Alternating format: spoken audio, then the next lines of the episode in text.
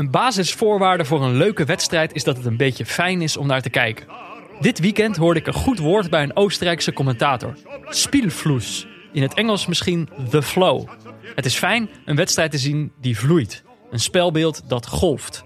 Spelers die met zo'n speels gemak spelen dat je niet meer ziet hoe moeilijk het eigenlijk is om op hoog tempo de bal te laten rondgaan alsof hij dobbert. Hoe moeilijk dat is, zie je pas als het er niet is, Spielfluss. Als het spel steeds stil ligt omdat de bal weer niet goed werd aangenomen, of omdat er weer een overtreding is gemaakt, of omdat de VAR nog een lijntje moet trekken. De bal lijkt dan opeens twee keer zo zwaar. Op zo'n moment zie je dat je eigenlijk in hetzelfde schuitje zit met z'n allen. Spelers, neutrale kijkers. Als een wedstrijd maar niet op gang komt, is dat voor iedereen vervelend. Christensen. War Strebinger etwas zu sehr in der kurzen Ecke postiert. Und jetzt schnürt dieser Karim Adeyemi sogar noch einen Doppelpack. Und das war auch die letzte Aktion in diesem Spiel. Salzburg gewinnt hier am Ende verdient. Auch in dieser Höhe mit 3 zu 0.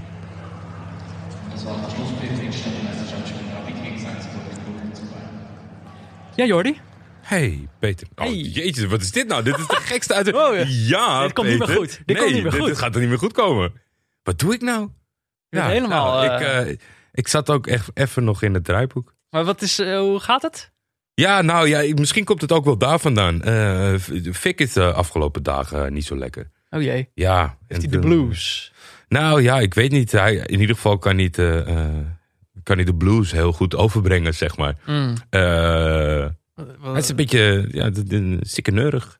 Beetje sip. Wat stom. Ja, heel stom. Af en toe heeft hij een beetje verhoging en dan is hij een beetje, eh, beetje eh, ja, wat zou ik zeggen, hangerig en zo. We hebben van, ja, van alles laten nakijken, maar het, eh, het hoort erbij. Het was heel lang geleden. Een een beetje, je bent zo betrokken eh, met die dagelijkse groei van hem, dat je Mm. dan heel lang, dat je vergeet dat het alweer, het heeft al een keer plaatsgevonden. En eh, eh, de paracetamolletjes doen wonderen, maar die zijn altijd tijdelijk. En gisteren was echt, eh, vind ik zo zielig. Hij zat, hij zat ik, ik, ik, ik droeg hem. Ja. En op een gegeven moment begon hij een beetje te, te grommen en te doen. Ik denk, wat is hij nou? Weet je, wat is hij nou aan het doen? Toen Ja. moest hij overgeven. Heeft hij, nou ja, gewoon mij helemaal ondergekotst. Dat, dat je echt denkt van, hoe kan het uit zo'n klein ventje? Ja, Maar omdat hij dat niet kent, zeg maar, wordt hij soort van overvallen door het gevoel. Dus die, Ja, hij schrikt er zelf ja, ook. Hij is zo geschrokken daarvan. Oh. Want het was ook niet één keer, zeg maar. Het waren vier eh, of vijf keren achter elkaar. Dat ik echt dacht, och, arm kind. Maar ja, weet je, je hebt als, als ouder misschien wel een bepaald eh, eh, zelfvertrouwen op een gegeven moment. Dat je denkt, nou, ik sta voor mijn kind. Of ik zorg voor mijn kind. Mhm. Of ik, ik, ik zorg dat hij veilig is. Maar een kindje dat ziek is, dat is wel echt... Dat breekt je eh, hart. dat breekt je hart. Je, je kan het zo weinig. ja. Nou ja, ik voel, ik voel het hier op afstand, voel ik met je mee. Ik denk, zou het ook iets... Zou het ook een beetje in de lucht kunnen hangen of zo? Ik bedoel, ja, er, er hangen allerlei ziektes in de lucht. Dat is het niet, dat weet ik wel. Anders zat ik hier niet Eh, tegenover de- je. we weten allemaal inmiddels wat aerosolen zijn. Nee, maar... eh, nee, maar ik heb het gevoel... Ik bedoel, ik had zelf ook een beetje een sikkeneurige week. Ja? Ja, kijk... Misschien gaat het hand in hand zie- met jou. Nou, ik, heb het, ik, ik zag, ik zag ook weer voorbij komen. eh, Cristiano Ronaldo hadden we ook weer met de shirt gegooid. Terwijl ze hadden wel gewonnen of zo. En die was ook weer chagrijnig. Ik opeens dacht, ja, misschien is er ook gewoon de hele wereld eh, tegelijkertijd... eh, Zijn we het allemaal tegelijk beu? Want Ja. het is natuurlijk wel... Er is nog nooit zo'n soort van wereldwijde parallel geweest in gemoedstoestand. Want nou ja, op een paar uitzonderingen hier en daar... ja. Zitten we natuurlijk al heel lang met z'n allen in een soort vanzelfde schuitje. ja, en, je en we zijn volgens mij ook al zo lang in dat schuitje... dat we bijna vergeten zijn dat we in dat eh, schuitje zitten. Hmm. Tenminste, dat is mijn ervaring. En dan soms, en dat had ik dus de afgelopen week... dringt het opeens tot me door van... oh, shit, jezus. Ja, Eh, dus ja, ik voel mee met Fik. Ik hoop dat hij gauw, eh, gauw beter wordt. ja wij ook. Wat vervelend voor hem. Maar kijk, dat moet ik wel tegen de luisteraars zeggen. Om dit gevoel heen. Nou beginnen we, meteen, we beginnen meteen met de blues. Met Er downers. is een kind verdrietig. Pe- Peter heeft een wat mindere week gehad. Jordi's hart is gebroken. Eh, wat ik wel moet zeggen is... Kijk, dat de luisteraars wel moeten weten... dat dit is gewoon mijn enige leuke anderhalf uur van de week. Ja, ja, dat zou wel... dit is mijn hoogtepunt. Jullie horen alleen maar het hoogtepunt steeds. Ja, nee, dat, dat is ook zeker zo. Ik vind het wel leuk dat we dat samen met onze luisteraars... dat het in ieder geval het hoogtepunt is. Ja, en misschien zelfs eh, hun ook een beetje dat gevoel eh, overbrengen. Weet je wat we echt lang niet hadden gehad? Dat vond ik echt, ik werd er nostalgisch van.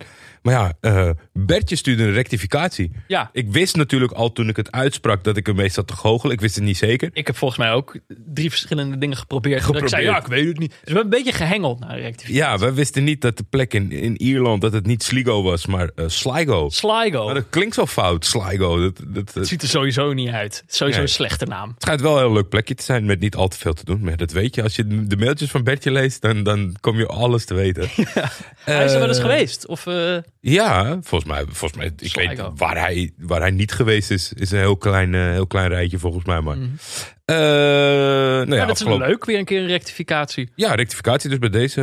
We moeten er denk ik wel weer een beetje naartoe.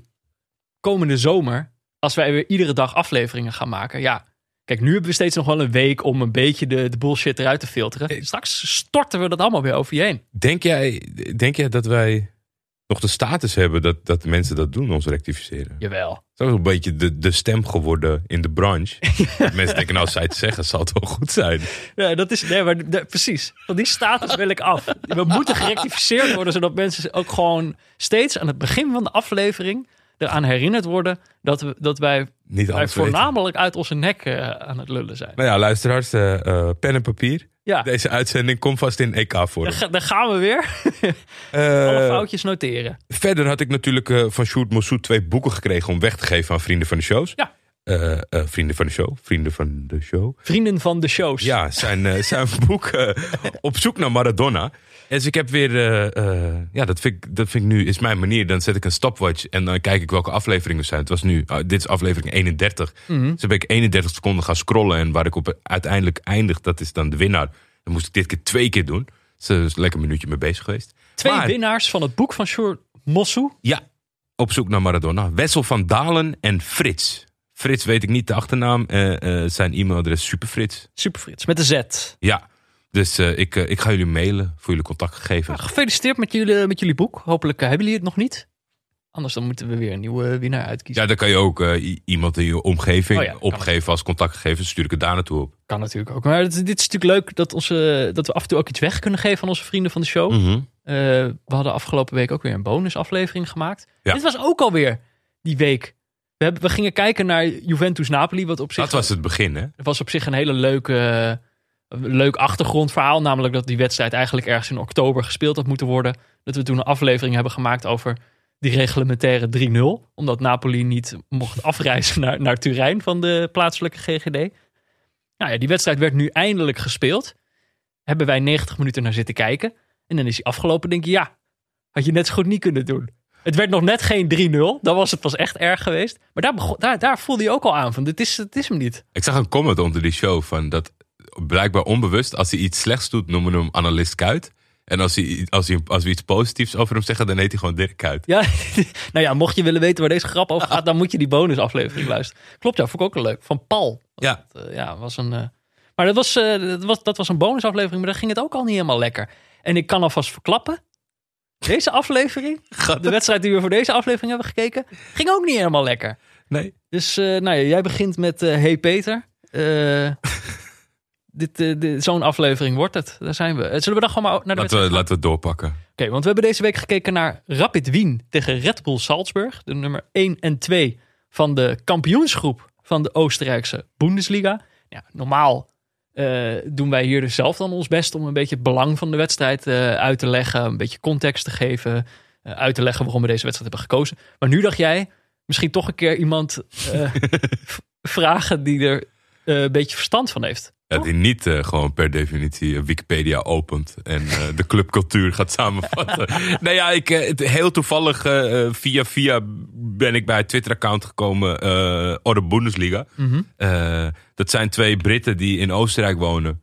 En die volgen echt de, alles uit het Oostenrijkse voetbal. Ja, de andere Bundesliga. Ja, en dat zijn gewoon. Uh, uh, ja, ik, ik, ik vond het zelf heel leuk om te zien. Ik, ik zei tegen jou ook, volgens mij is daar onbewust het zaadje geplant. Ondanks dat jij hem hebt gekozen. Uh, dat ik meteen dacht van, oh tof, dat is leuk. Want nu hebben we wat meer informatie erover. Ja. Dus ik, ik belde Simon Clark en zei, vertel het maar over deze pot. Ja, licht jij ons maar eens in. Nou, dat, heeft, dat hebben we geweten ook.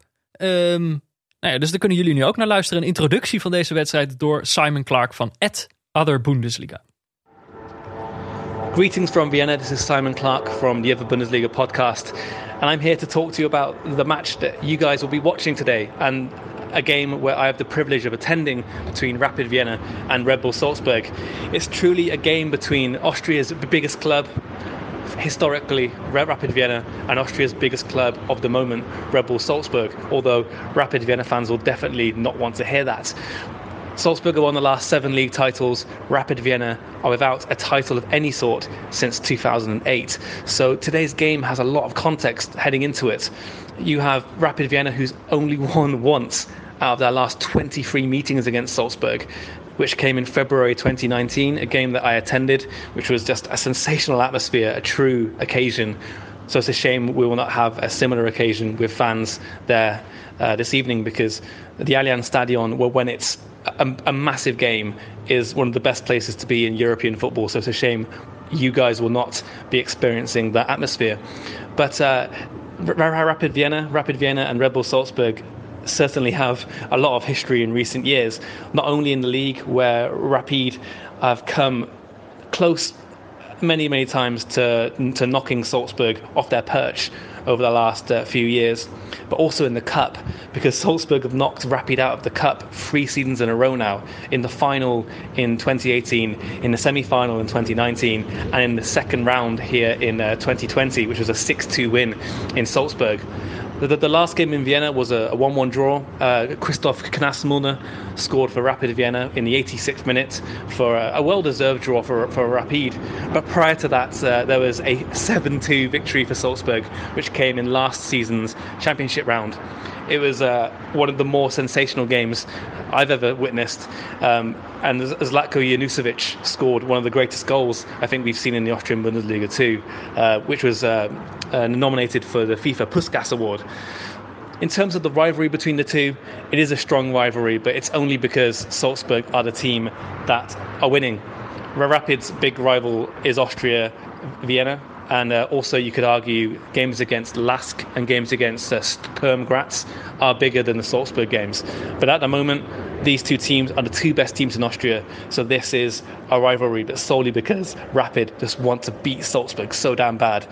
And um, because Salzburg do have the finances, they have this uh, wealth coming from all these great, all the great talents they've sold over the last few years. But that's not. But that's underestimating Rapid because Rapid are having a wonderful season under Didi Kubauer. I don't think many people thought that they would be so close behind Salzburg at this point. But they've had many young players. One in particular I want to highlight is is Urchan Kara.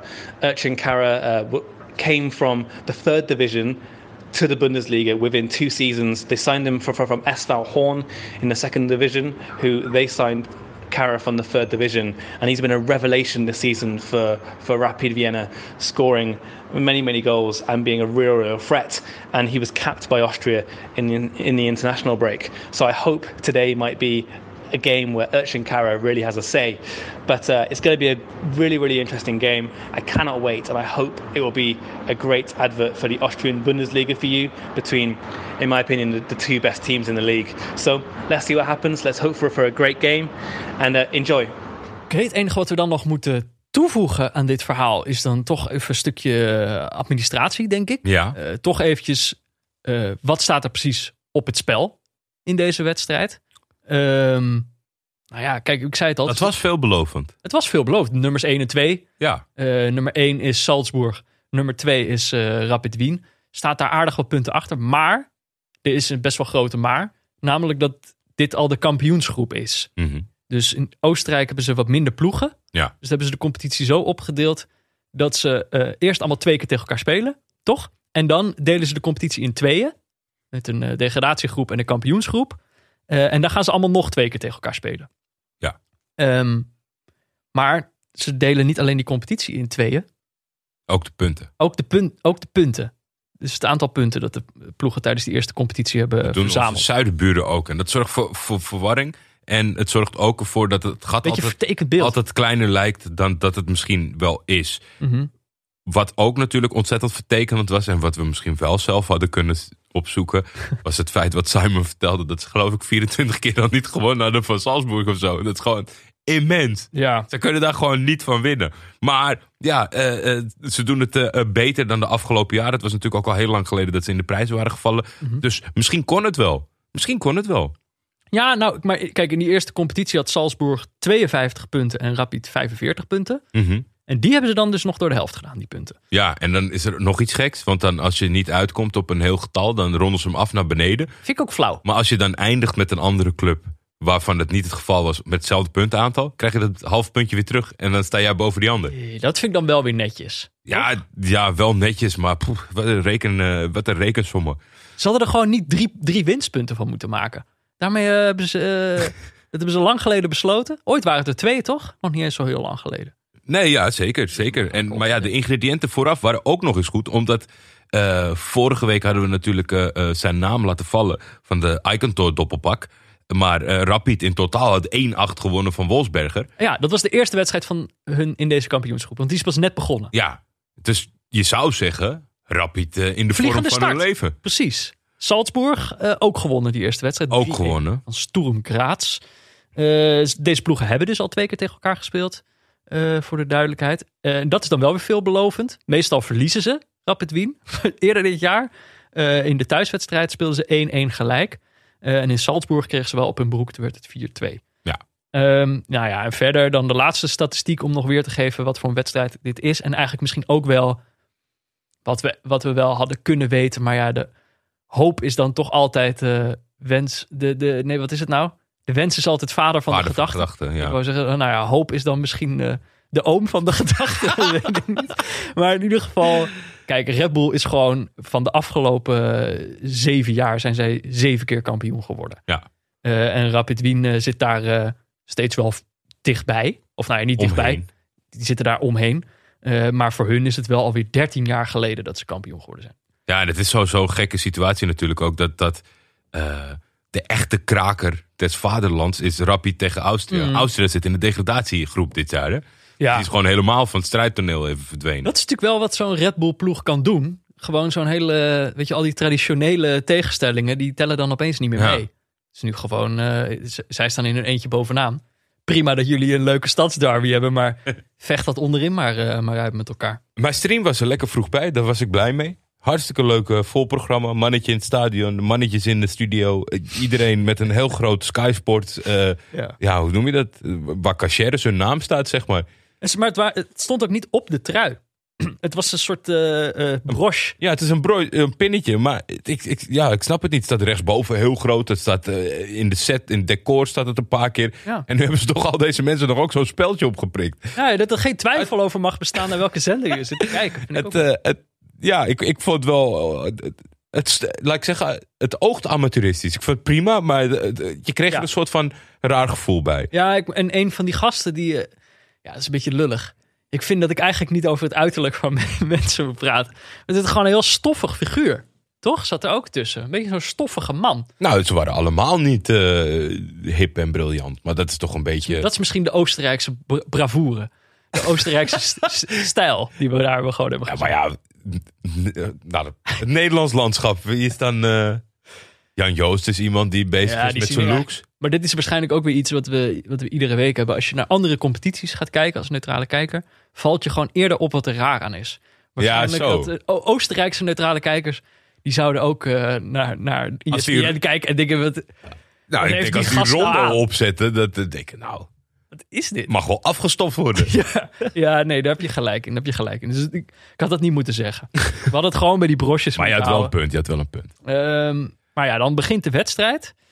Jij Eh, wilde eigenlijk jij wilde eerst gewoon even het scorebord samenvatten. Ja, ik denk eh, het, het spelbeeld is al meteen duidelijk. Salzburg is de betere partij. Het duurt 35 minuten. En dan is het eh eh, Ramallo met de 1-0. En na een echt keiharde kopbal van Mwepu op de, uit, een, uit de corner van Junuzovic... eh, schiet hij binnen. Vond ik een grappige goal. Ehm, omdat ze bij die corner, daar zei de commentator in, in het Duits, dus of ik hem helemaal correct eh, citeer, weet ik ook niet. Zeiden ze dat het een ingestudeerde corner was. En dat was op zich wel zo, want ze, wat je ook niet heel vaak ziet, is dat er twee mannen achter die corner gingen staan. Eentje rende dan over de bal heen en de ander die nam hem. Ja, Eh, maar de reden dat die bal erin gaat, is dus uiteindelijk omdat die Mwepo hem keihard tegen de paal kopt. Via de paal komt hij recht voor de voeten voor Ramaljo, die dan opeens vrij voor het eh, doel staat. Is Ja, het uiteindelijke ja, gevolg is niet, het is niet ingestudeerd. Zo'n toevalsgoal. Dan denk ik, ja, je hebt, wat je hebt ingestudeerd is dat die ene gast eerst over de, de bal heen rent. En misschien nog net die kopbal van Mwepo. Maar verder ja, is het gewoon Nou, als, dat die die, bal als, erin die, gaat. als die in één keer had gezeten, dan was het wel echt een spectaculair. Want die kopbal was hard, hè? Ja, was heel hard. En dan eh, zijn we inmiddels aanbeland in de 93ste minuut. Dan eh, maakt de ingevallen Karim Adeyemi eh, de 0-2 eindelijk. Ja. En eh, in de 94ste minuut, eh, een minuut later, doet hij dat nog een keer. Een toppelpak voor Adeyemi, 0-3. En dat is de eindstand. En dan denken jullie, nou, normaal gesproken deel je het op in helften, Ja. et cetera. Normaal doen we hier ongeveer een uur over, Ja. over dit verhaal. En nu zijn, we, nu zijn we hier al. Maar ik dacht, ja, weet je, de wedstrijd was qua eh, gebeurtenissen. En er waren een paar dingen die heel belangrijk waren. Maar het is nooit echt een hele leuke wedstrijd geworden. Dus we dachten, we pakken het dit keer anders aan, Peter. Mhm. Want jij zat al heel snel niet meer in de, in de wedstrijdflow. En volgens mij, de Spielvloes, inderdaad. Die was er gewoon eigenlijk in de eerste minuut. Ging, ging deze wedstrijd gewoon al mis. De eerste minuut is er op een gegeven moment een hoge bal. Er gaan drie spelers naartoe. Eén van Salzburg, twee van Rapid. Die van Salzburg die houdt zich eigenlijk al vrij snel afzijdig uit het duel. Slim. Waardoor twee spelers van Rapid met elkaar in duel gaan. Elkaar ook nog eens heel hard raken met het hoofd. Ja. Gaan allebei tegen de grond. Eh, eentje bloedt hevig. Ja. De ander staat eigenlijk al vrij gauw weer op. Maar deze, die, diegene die bloedt, die moet dan uiteraard een tulband opkrijgen. En die ander kreeg natuurlijk ook een eh, behandeling. Op dat moment, de wedstrijd is dus echt nog niet eens een minuut bezig. En hij ligt al vijf, zes minuten stil. Mhm. En als kijker is dat gewoon niet lekker. Je zet hem aan, je bent er klaar voor. Je hebt net naar die stoffige gasten achter de desk zitten kijken. Je krijgt eindelijk het, het gras in beeld. Je denkt, nou, nou, nou gaan we het zien. De topper in de Oostenrijkse Bundesliga.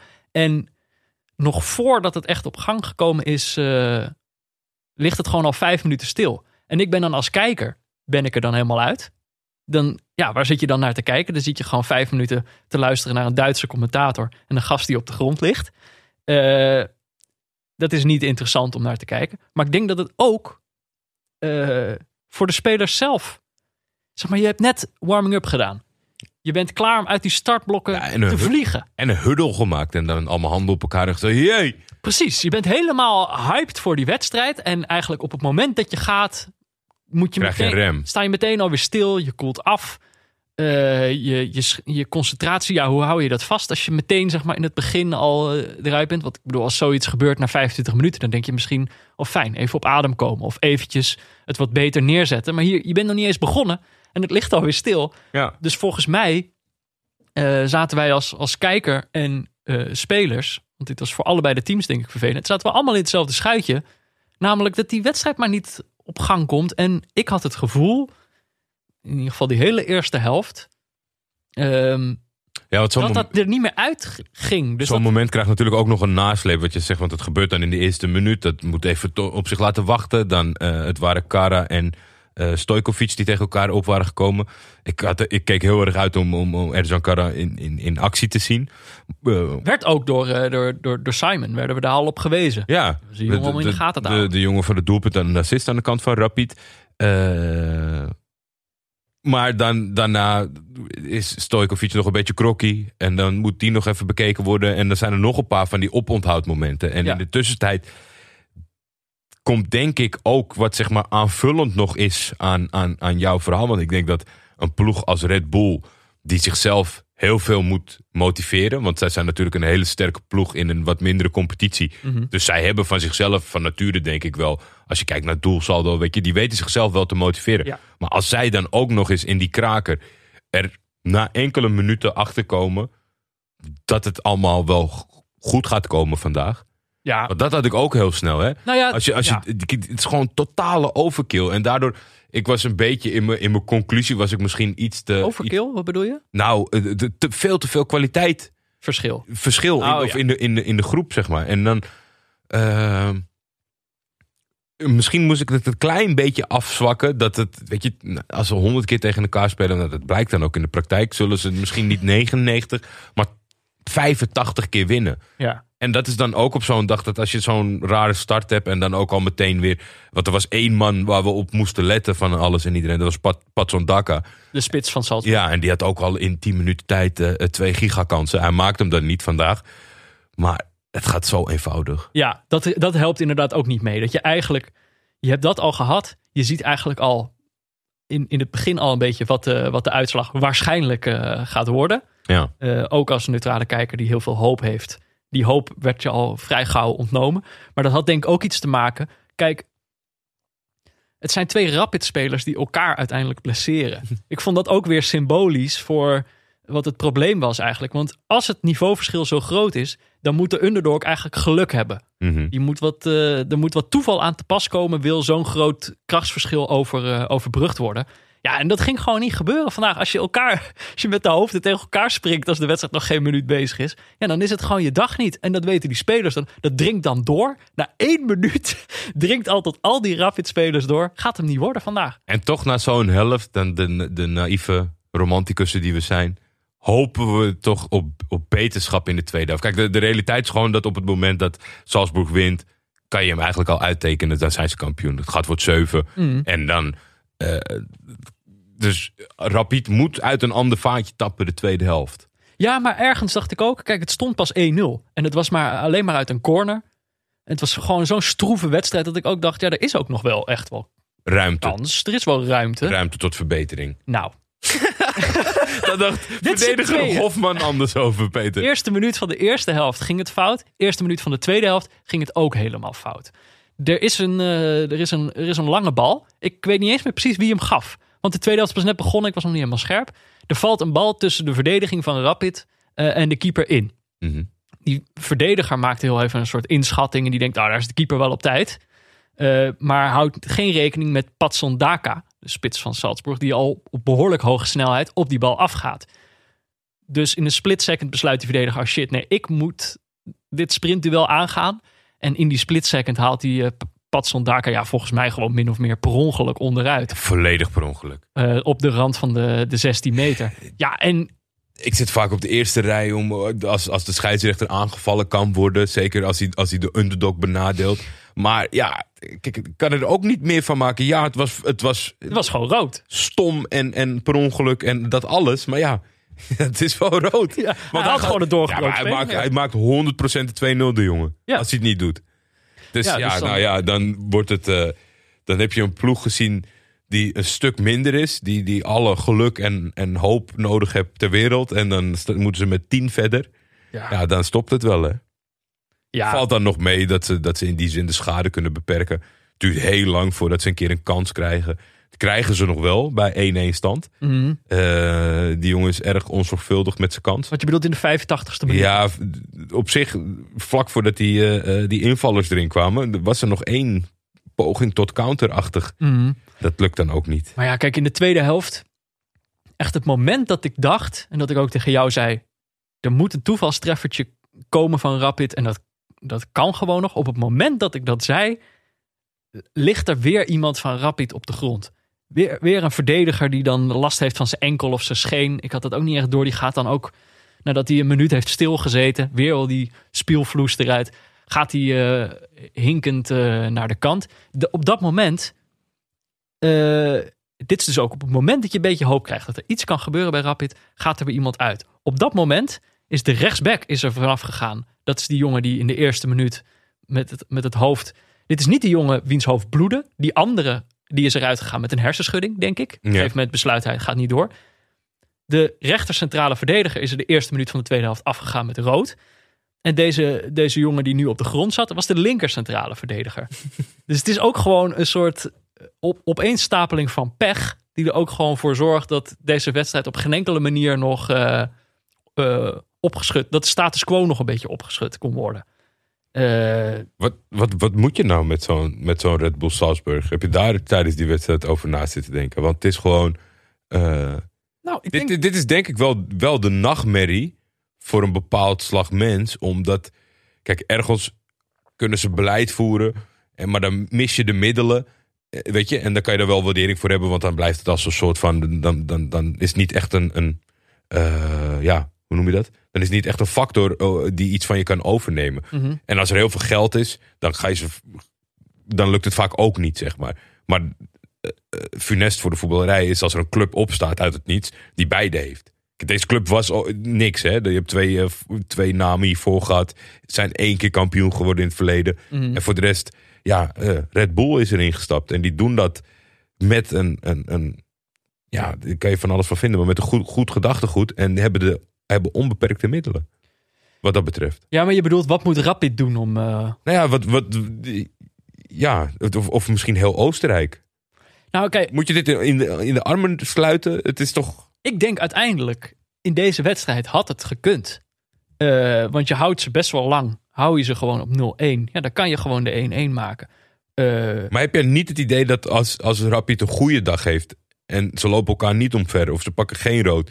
dat Salzburg dan drie tandjes bijschakelt en dan alsnog eroverheen knalt? nou, Dat was mijn, dat was Ja. mijn gevoel als ik hier naar zat te kijken. Ja, maar uiteindelijk denk ik. Tuurlijk, die gasten zijn elkaar gewoon aan het blesseren. Ze zijn gewoon zichzelf aan het blesseren tijdens die wedstrijd. Maar dat is, het zag er ook extra knullig uit, omdat het geloof bij deze ploeg. En dat is ook weer een stom woord, want hoe krijg je dat in een ploeg? Maar Rapid zelf gelooft ook niet meer dat het kan tegen Salzburg. Tenminste, dat idee had ik niet toen ik naar deze wedstrijd zat te kijken. Ze zijn gewoon alleen maar aan het tegenhouden. Dus het, opportunistische voetbal. Wat je volgens mij altijd moet hebben om van een ploeg te winnen die veel beter is dan jij. Gewoon dom geloof. Die bal naar voren peren. Keihard rennen met z'n allen. Wat ik echt haat als het. En ik denk ook dat Salzburg supporters het zouden haten als het tegen hun, weet je wel, ploegen gewoon op goed geluk naar voren gaan. Dat deed Rapid ook niet. Die hebben de hele wedstrijd gespeeld alsof, ja, schade toch beperken. halen. Ja, Ja. toch? Dat, dat gevoel kreeg ik een beetje. En dat is, ja, misschien is het gewoon, komt dat ook gewoon door zo'n eerste minuut. waarbij je meteen elkaar blesseert. Maar ja, ik, eh, ik denk dat het daar ook aan ontbreekt. Ik denk dat dat toch wel misschien de basisvoorwaarde is. Om Salzburg van de troon te stoten, moet je op zijn minst geloven dat dat kan. Ja, Gaat niet per ongeluk gebeuren. Voor alle, alle andere ploegen in de competitie, die moeten samen gaan geloven in een andere uitkomst. Om Ja, hier eh, ooit eh, wat tegenin te brengen. Ik denk eh, dat het kan een. hoe, zeg je dat? Het kan toch een, een kettingreactie zijn. Als dan opeens één ploeg het lukt. Laat zien hoe je kan winnen van Salzburg.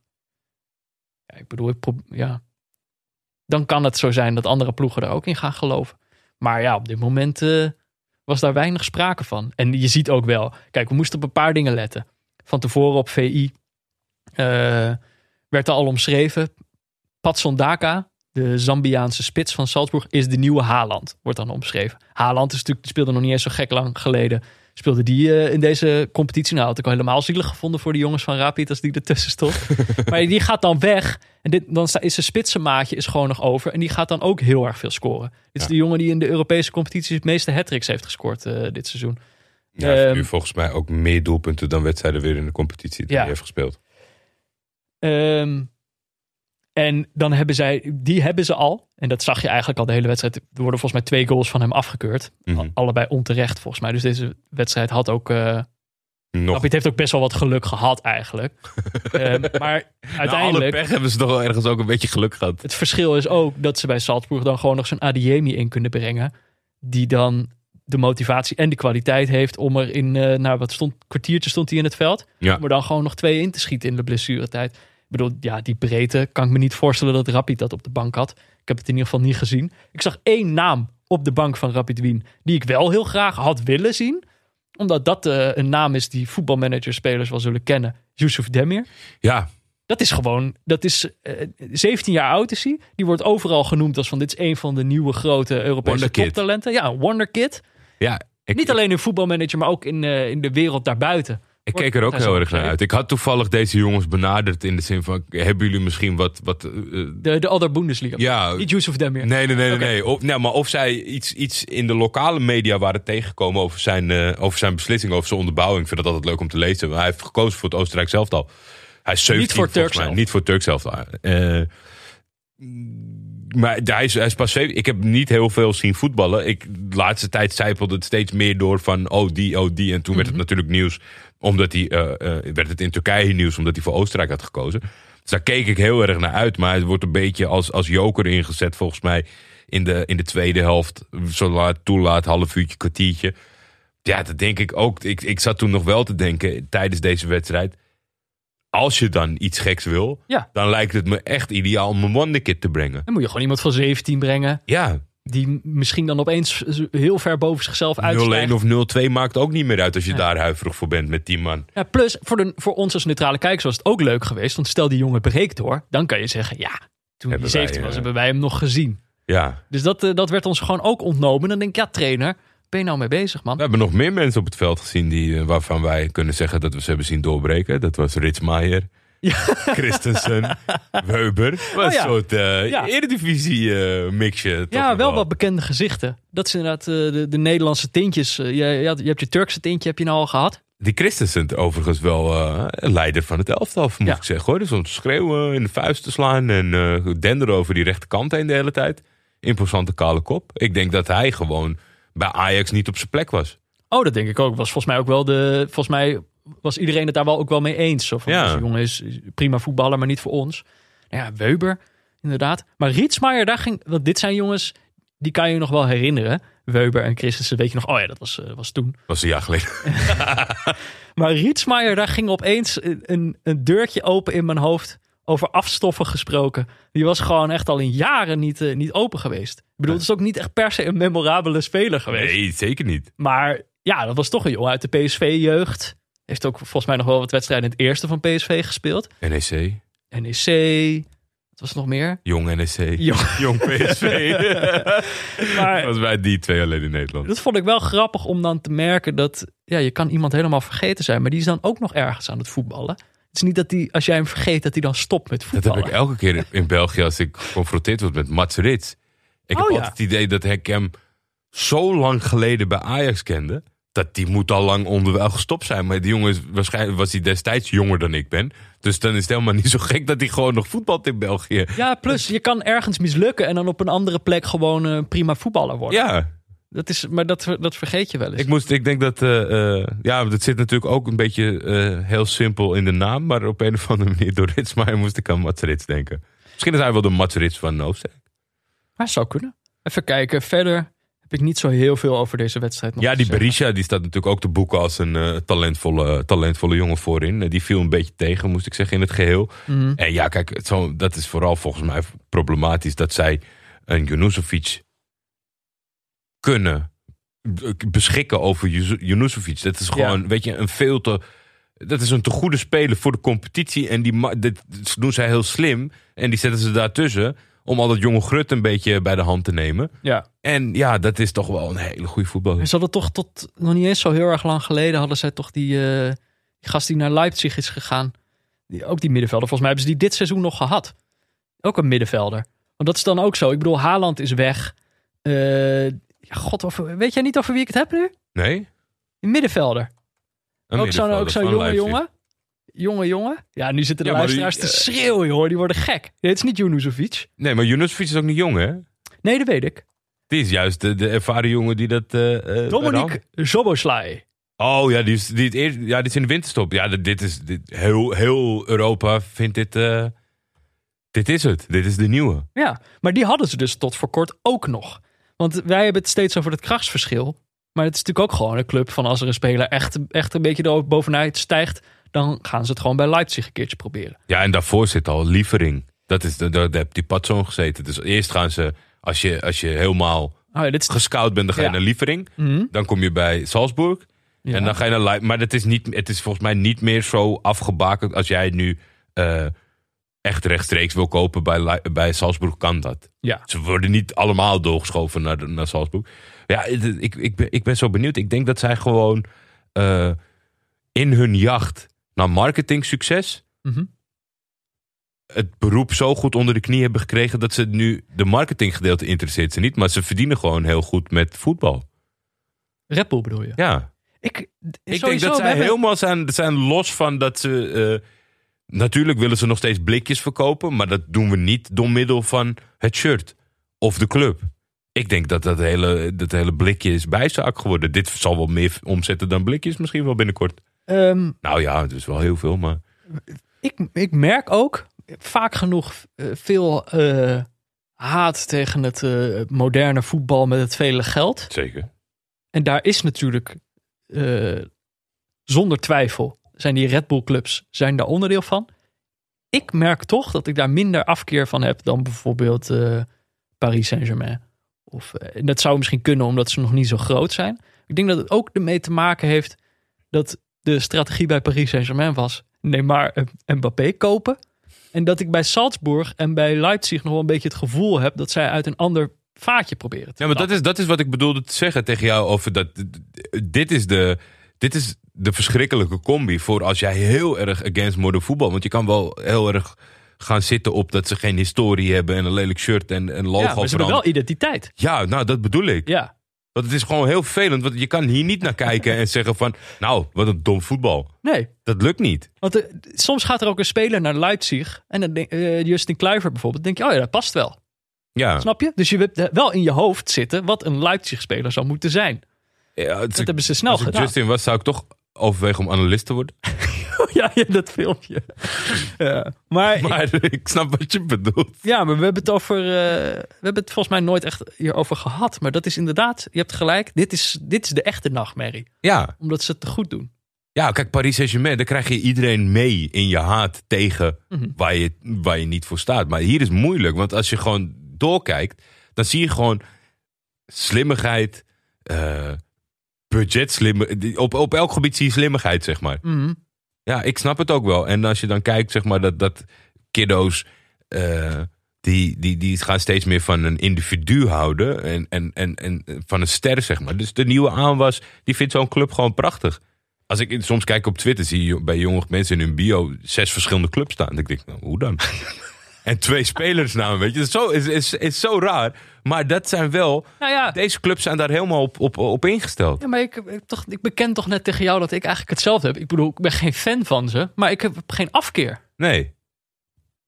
Nou, Red Bull Verdomde, Red Bull. Ze hebben ons te pakken. We kunnen ze niet, we kunnen ze niet eens haten. Nee. Goed hebben ze het gedaan. Maar we komen niet snel terug eh, voor Red Bull. In, in neutrale kijkersvariant, denk ik. Nee, misschien in een Europees verband. Dat kan toch? Wel, dus neutrale kijkersverband van in een Europa League wedstrijd of zo. Ja. Of, eh, Champions League. Dat, eh, dat zou ik wel leuk vinden. Ehm, even kijken. Nou ja, dan hebben we opeens die, eh, die, die, de hele wedstrijd voor de rust al gespeeld. Ja, Hadden ze dat met de- bij deze wedstrijd in het echt maar gedaan.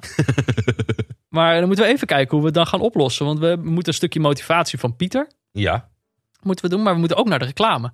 Dan hebben we twee uitjes. Wat, hoe zullen we dit eens oplossen? Laten we beginnen met de reclame. Ja, oké. dan gaan we eerst even naar de reclame.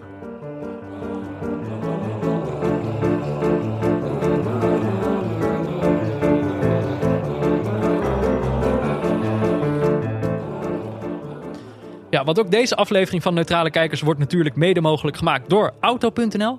Eh, op de website van Auto.nl, dat is www.auto.nl, daar garanderen ze nooit meer een miskoop. Hij is ook mobiel heel goede website. Ja? Ik heb hem even, normaal doe ik hem altijd even op de laptop. Nu doe ik hem op mijn mobiel. Hele mooie site. Vet om te zien. Maar ja, dan het belangrijkste detail, hè, wat jij zegt. Geen miskoop. Geen miskopen. Nou, kijk, de transfermarkt is natuurlijk gesloten. Maar eh, niet in alle landen geloof ik. Ik zag dat in China zijn er wat, eh, lopen er wat con- contracten af. Maar ik heb een prachtige transfer gevonden. Oh, Zigoi Baribanga ja. heeft een nieuwe club. Hij gaat naar? Shakhtar Karaganda. Nou, dat lijkt me een match made in heaven. Shakhtar Karaganda. Waar is dat? Even kijken. Ik zag het door. Dat, die, die voor, dat doet eh Russisch. Kazachstan. Oh, ja, zie je. Kazachstan. Ja. Eh, maar deze naam zegt jou niks? Baribanga? Nou, wel, maar Ja. ik, ik, ik, denk alleen als zijn de achternaam. Dus dan, dan vind ik het altijd, eh, wil niet eh, eh, Nee, dat is waar. generaliseren. Nee, maar klopt. Maar nee, dit, is, dit zou wel een bekende naam kunnen zijn. Maar hij heeft namelijk heel veel kilometers gemaakt. En hij is ook eh, in, in België en Nederland geweest. Is ooit begonnen bij Anderlecht. Ja, Heeft bij de Graafschap nog een paar wedstrijdjes gespeeld. Volgens mij zelfs toen de Graafschap in de Eredivisie eh, speelde. ja, ja. Eh, Charleroi. Ergo Telis in Griekenland. Astras Tripoli. Omonio, Omonia Nicosia in eh, Cyprus. FC Sheriff. Tiraspol, Dat is volgens mij Moldavië. Moldavië, ja. En Ordabasi. Orda Bazi. Ken ik niet. Dat is volgens mij ook Kazachstan. Even checken. Ik het even checken. Ook Kazachstan, ja. Deze jongen die heeft nog zometeen vijf jaar nadat hij gestopt is met voetballen, eh, dat hij misschien zijn geld eh, een keer bij elkaar heeft verzameld. Zo, ja. Dit is wel echt zo'n reeks clubs waar je nooit die geld op tijd krijgt. Het is een raar, raar circuit waar je dan terecht komt. Ja, Een hoop kilometers gemaakt. Best wel wat gezien in zijn leven.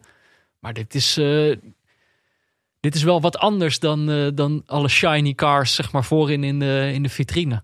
Ja, ja absoluut. Maar ja, ook, ook sommige clubs zijn genoodzaakt om, eh, om, om voorbij de vitrine te kijken. Ik, ik, in parallel met eh, deze uitzending denk ik wel dat eh, als Auto.nl een voetbalclub zou zijn, Mhm. dat zij Red Bull zouden zijn. Zij zijn, er- ja, dan zouden ze Red Bull zijn. Als, want ja, kijk, het is natuurlijk ook. er zullen ook mensen zijn against modern autokopen. Die willen gewoon tegen het bandje aanschoppen en een proefritje maken. Ja, dat is Sheriff Tiraspol. Dat is een beetje de marktplaats. Ja, de autotrader. Ja. Maar eh, ja, eh, Auto.nl zegt gewoon, wij doen het zo. Ja. En dit is, eh, dit is nieuw. En wij zorgen dat je nooit meer een miskoop hebt. En ja, Red Bull gaat toch ook heel goed met het eh, vermijden van miskopen. Ja, je kan ze gewoon ook niet haten. Dat is ook een goede overeenkomst. Tenminste, ik Absoluut. niet. Ik kan Auto.nl niet haten. Nee, ik, ook. Eh, en de reden is dat je daar gewoon nooit meer een miskoop eh, hebt. ik moet dan nog even beoordelen of ik, of ik het een succesvolle transfer... of het een succesvolle Ja. transfer gaat zijn. Badibanga naar, naar Shakhtar Karaganda. Is dat toppie of floppy? Alleen name-wise is het al toppie. Mhm. Dus ik denk ook eh, dat Ziggy nog één keer gaat laten zien wat hij in zijn mars heeft. Ik hoop het. En eh Shakhtar zeker richting Europese kwalificatie gaat spelen. Het zou mooi zijn. Het zou heel mooi zijn. Heel veel succes. Heel veel succes, Ziggy. Zet hem op. Nou, mocht je, mocht je nou ook bij de Red Bull van de... Hoe zei je dat nou? De Red Bull van de autowereld willen shoppen? Dan moet je natuurlijk even kijken op www.auto.nl slash Neutrale kijkers. neutrale kijkers. Oké, en dan wil je nu de motivatie doen. Ja, laten We we, maar doen toch reclameblokje meteen. gehad. Nou ja, kijk, wij dachten... ehm, we hebben wat motivatie nodig van Pieter. Salzburg, die heeft geen motivatie nodig.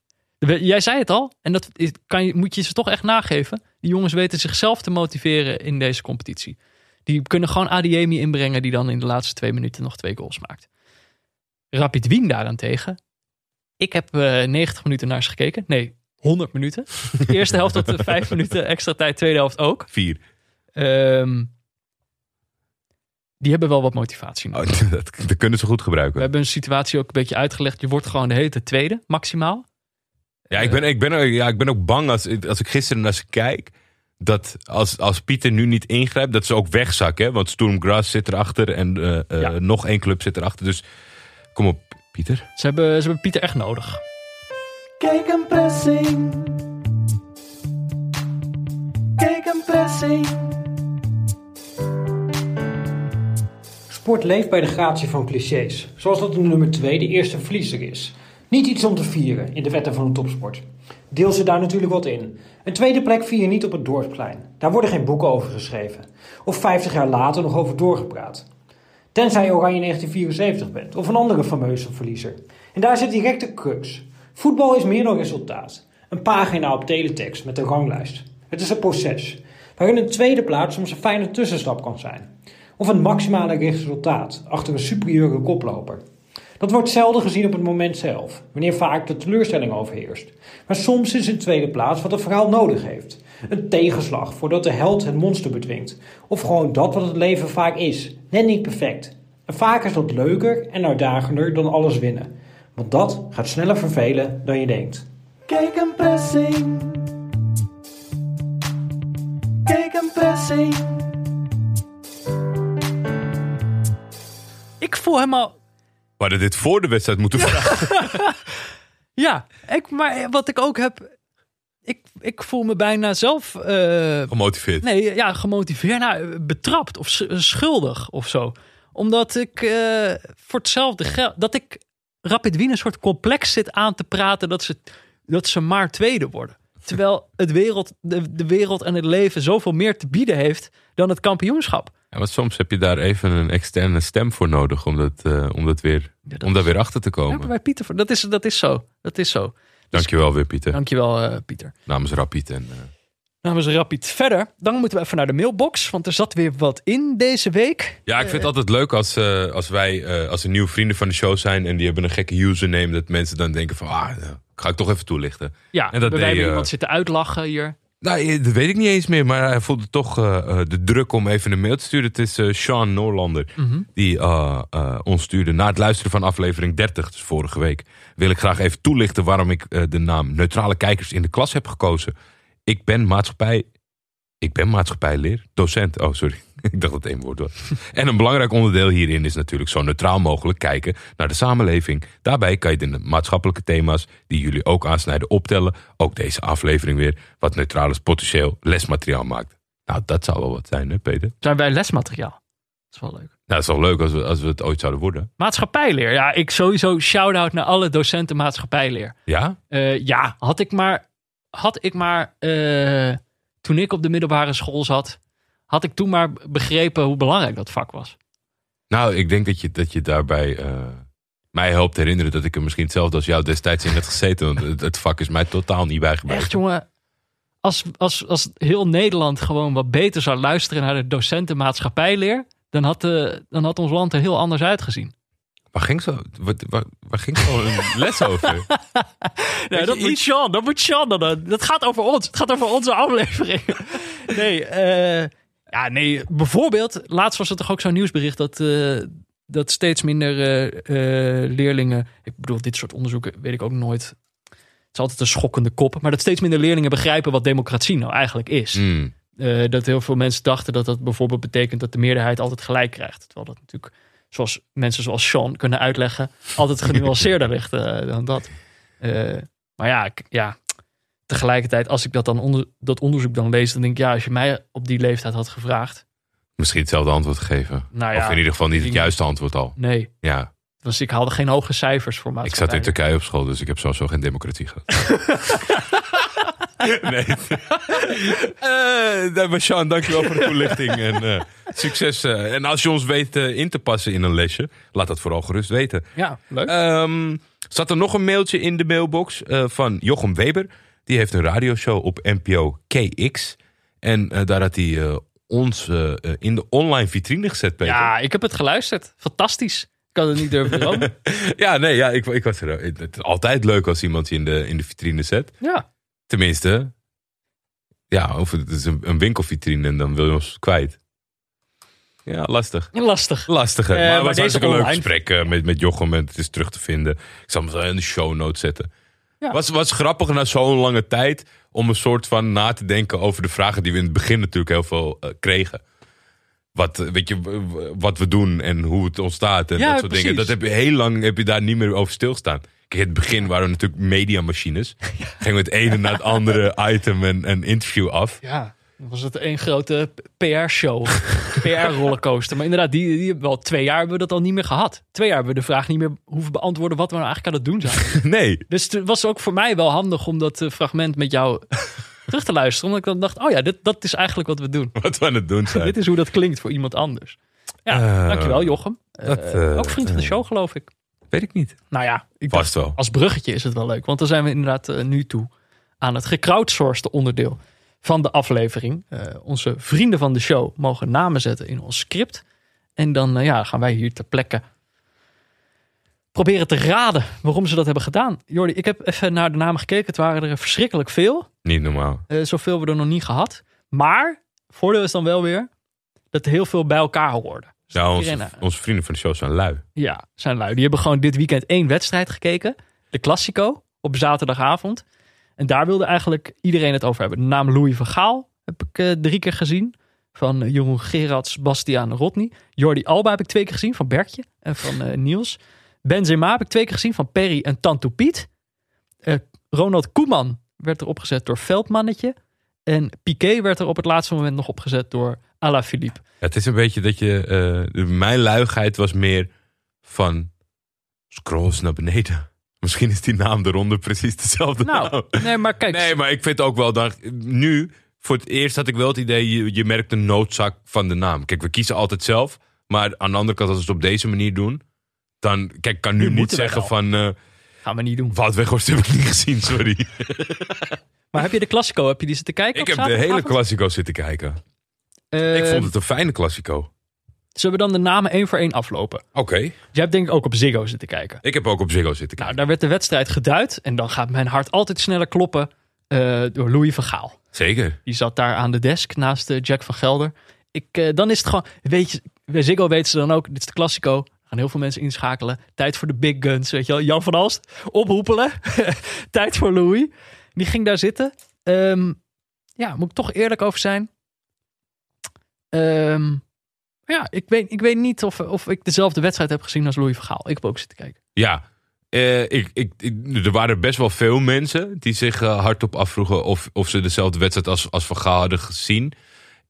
Ik denk ook wel dat eh, het zal natuurlijk, het is een heel lastig persoon om tegengas te geven of, of om, om, om inhoudelijk goed te vragen of zo. Vooral omdat het zo snel moet allemaal Zeker, op tv. Ja.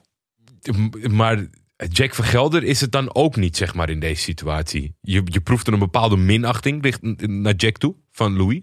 Ja, hij, Van, nou ja, hij oh, kon nou het wel ja. even uitleggen. Jack, jij vindt ook wat, blijkbaar. nou, Jack, Ja, jij zal wel gelijk hebben dan. Ja, maar dat is, ook, ik, dat is natuurlijk ook wel een beetje de, de verhouding. Maar iemand, iemand opperde in mijn Manchester, daar had ik echt maar tijdens het beoordelen helemaal niet over nagedacht van wat zou nou een... En iemand kwam toen, ja dat is natuurlijk verschrikkelijk, ik hoop niet dat Jack luistert, omdat hij het natuurlijk ook al zo zwaar heeft eh, eh, met die eh, vervanging met, met, met Oh. Wietse.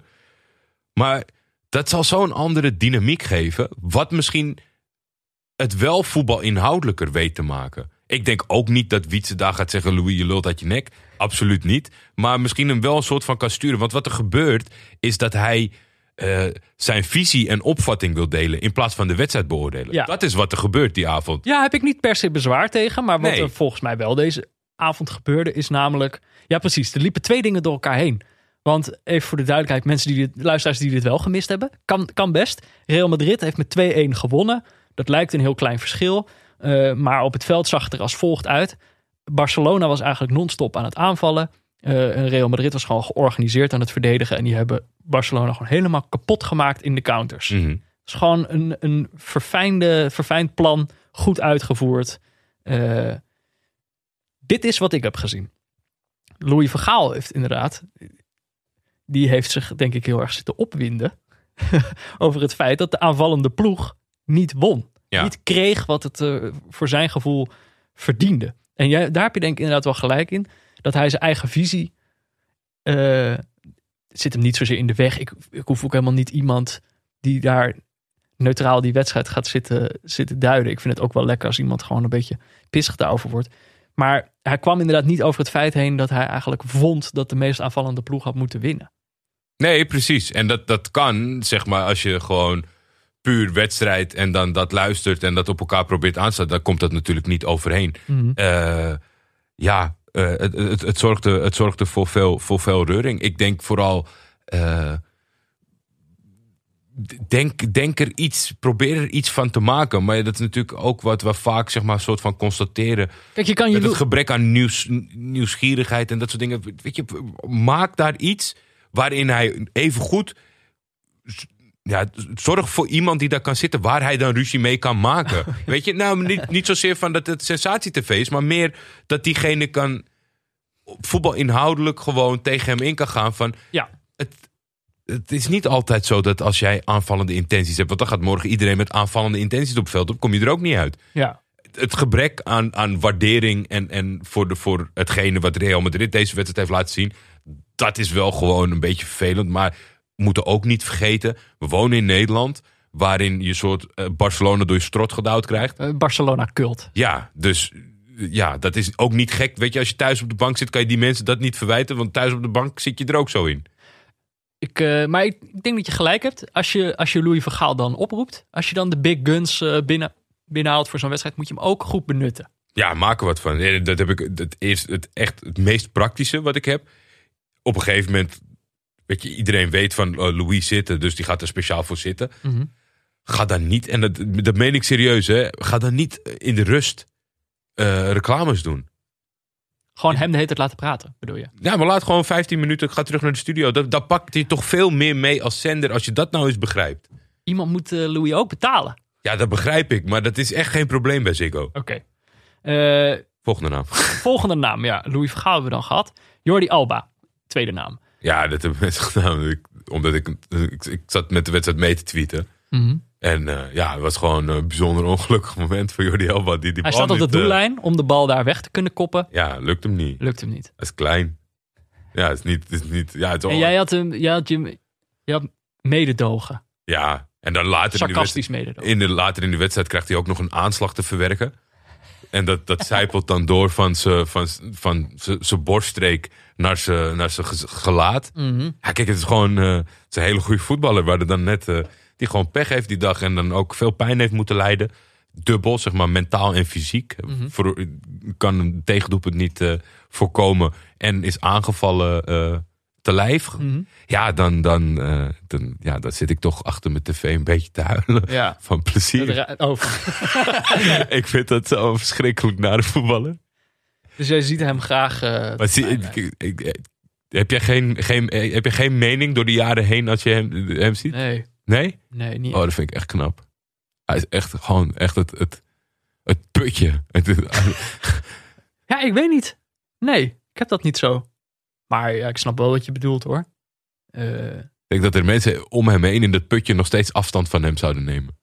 Ik vind echt een walgelijke voetballer. Die, echt met zijn linkerbeen eh, en hij kan lekker draven en hij geeft een goede voorzet. Dat hoef je mij echt allemaal niet te vertellen. Maar als, als mens is het echt puinhoop. Nee. Dus ik was... eh, en dat was oprechte overweging, hè? Want ik ben door Ronald Koeman heel positief geworden. Rondom Oranje ben ik hem echt dankbaar voor. En als ik zie, weet je, dat iemand een documentaire maakt omdat hij zo verliefd op die vereniging is. Ik vind het allemaal een beetje met hem, maar ik, weet je, ik gun het hem van harte. Maar dan zie ik de opstelling, staat hij erin, die kleine. Nou, dan gaat het niet door. Dan juich ik voor Madrid. Zo erg is het. Jij noemde de naam al Koeman. Daar moeten we het dan ook even over hebben. Ehm, na de wedstrijd, Geweend. persconferentie. ja, ik vind dit toch wel. Ik ben het helemaal met jou eens dat hij is gestegen in mijn eh, achting de, de afgelopen jaren. Ja. Dat ik hem, dat ik toch echt wel geloof dat hij een goede trainer is. Dat hij echt wel wat kan. Dat was een ziek detail, wat volgens mij heel veel mensen hebben gemist bij Louis van Gaal. Hè? Want ze, ze speelden die, eh, eh, die aanpak zeg maar, van Koeman. Uh-huh, En toen zei hij van Koeman heeft goed gekeken naar Oranje. uh-huh. En toen wist Jack dat Louis van Gaal ook wel eens heeft gezegd over eh, wat hem heeft geïnspireerd. Maar ja, het, het ligt elkaar Oh, dat was zo. Koeman ja, bij en, toen ging Jack van Gelder, die zei van, ja, zoals Koeman al eerder bij Feyenoord. Ja, ja, ja. En toen gaf hij de credits aan Koeman. Hè? Dat vond ik echt, eh Oh, is veranderd, rustig geworden. Nou ja, of die, die, die matchen dus wel. Nou ja, misschien toch wel. Beter dan is. Ik, ik vond dat een opvallend detail. Maar, Maar- Koeman die ging natuurlijk. Het gaat om na de wedstrijd. eh, Dit vind ik gewoon wel triest. Vind ik zo triest. Geeft hij de scheids de schuld. ja, Terwijl ik bedoel, ja. eh, mensen zijn niet gek. Iedereen heeft die wedstrijd toch gezien? vond je het de penalty? Nee, ook Nee. niet. En ik vond dat al dat is, penalty. ik vond dat echt wel. Maar ik vind het ook helemaal niet. Dit, gebeurt heel vaak. En trainers doen dit. En ik snap ook wel dat er ergens strategie is. Om dan, eh, weet je wel, de aandacht Zeker af te leiden van zo'n verlies. Dus het is ook strategie om je ploeg een beetje uit de wind te houden. Of zo. Aandacht af te leiden. Ik vind het zo triest om dan de scheidsrechter. Na, na gewoon een absolute topwedstrijd. Ja. En gewoon, eh, ik denk dat ze. eh, dat die tactisch toch ook gewoon een beetje is afgetroefd door Zidane. Gewoon die zijn ploeg net iets beter heeft neergezet. Of gewoon een iets betere ploeg heeft. En dat je gewoon niks. Want hij loopt ook nog eens boos weg daarna. Van die persconferentie, toch? Mhm. Hij loopt ook nog eens weg. Omdat, ze, omdat, Omdat de, journalisten het er niet mee eens zijn of zo. Dat Maar ik vind dat je dan gewoon. Een, als trainer van Barcelona niks zinnigers kan zeggen dan het was de schuld van de scheids. En het is ook niet alsof dit de eerste keer is. Het is gewoon Spanje Ja, volgens en mij ik- nog ik- erger ik- dan in andere landen. Ik weet ook, ik weet eerlijk gezegd niet of dit. eh, eh, kijk, hij is geen eh John van der Brom. Waar natuurlijk op een gegeven moment alleen maar naar buiten kwam dat hij alleen maar smoesjes aan het verzinnen was. Dat is, dat is hij niet. Maar ik, ik, er is natuurlijk wel zo'n soort van. Misschien is het ook wel gespeeld sentiment. Want het is natuurlijk eh, Madrid. En, Ja. en eh, de, de scheidsrechtersbaas zit in Madrid. En vanuit Franco-tijdperk en de Catalanen. Misschien is het ook wel. Voor de wedstrijd was de scheids al tegen Barcelona, zeg maar. Dat, dat gevoel kreeg je wel mee om de wedstrijd heen. Ja. Moet hij daarboven staan? Kijk, ik, ik, ik, vond een, ik vind het altijd heel opmerkelijk als er een, een moment is dat we met z'n allen zitten te kijken en waar 50% het furieus met elkaar niet eens is, zeg maar. Dus de helft is, ziet het allebei anders. Dat was met dit penalty moment. Sommige mensen gingen uit hun stekker. penalty? En sommigen zeiden, nee, dat kan nooit een penalty zijn. Ja. Kijk, Wat dacht jij?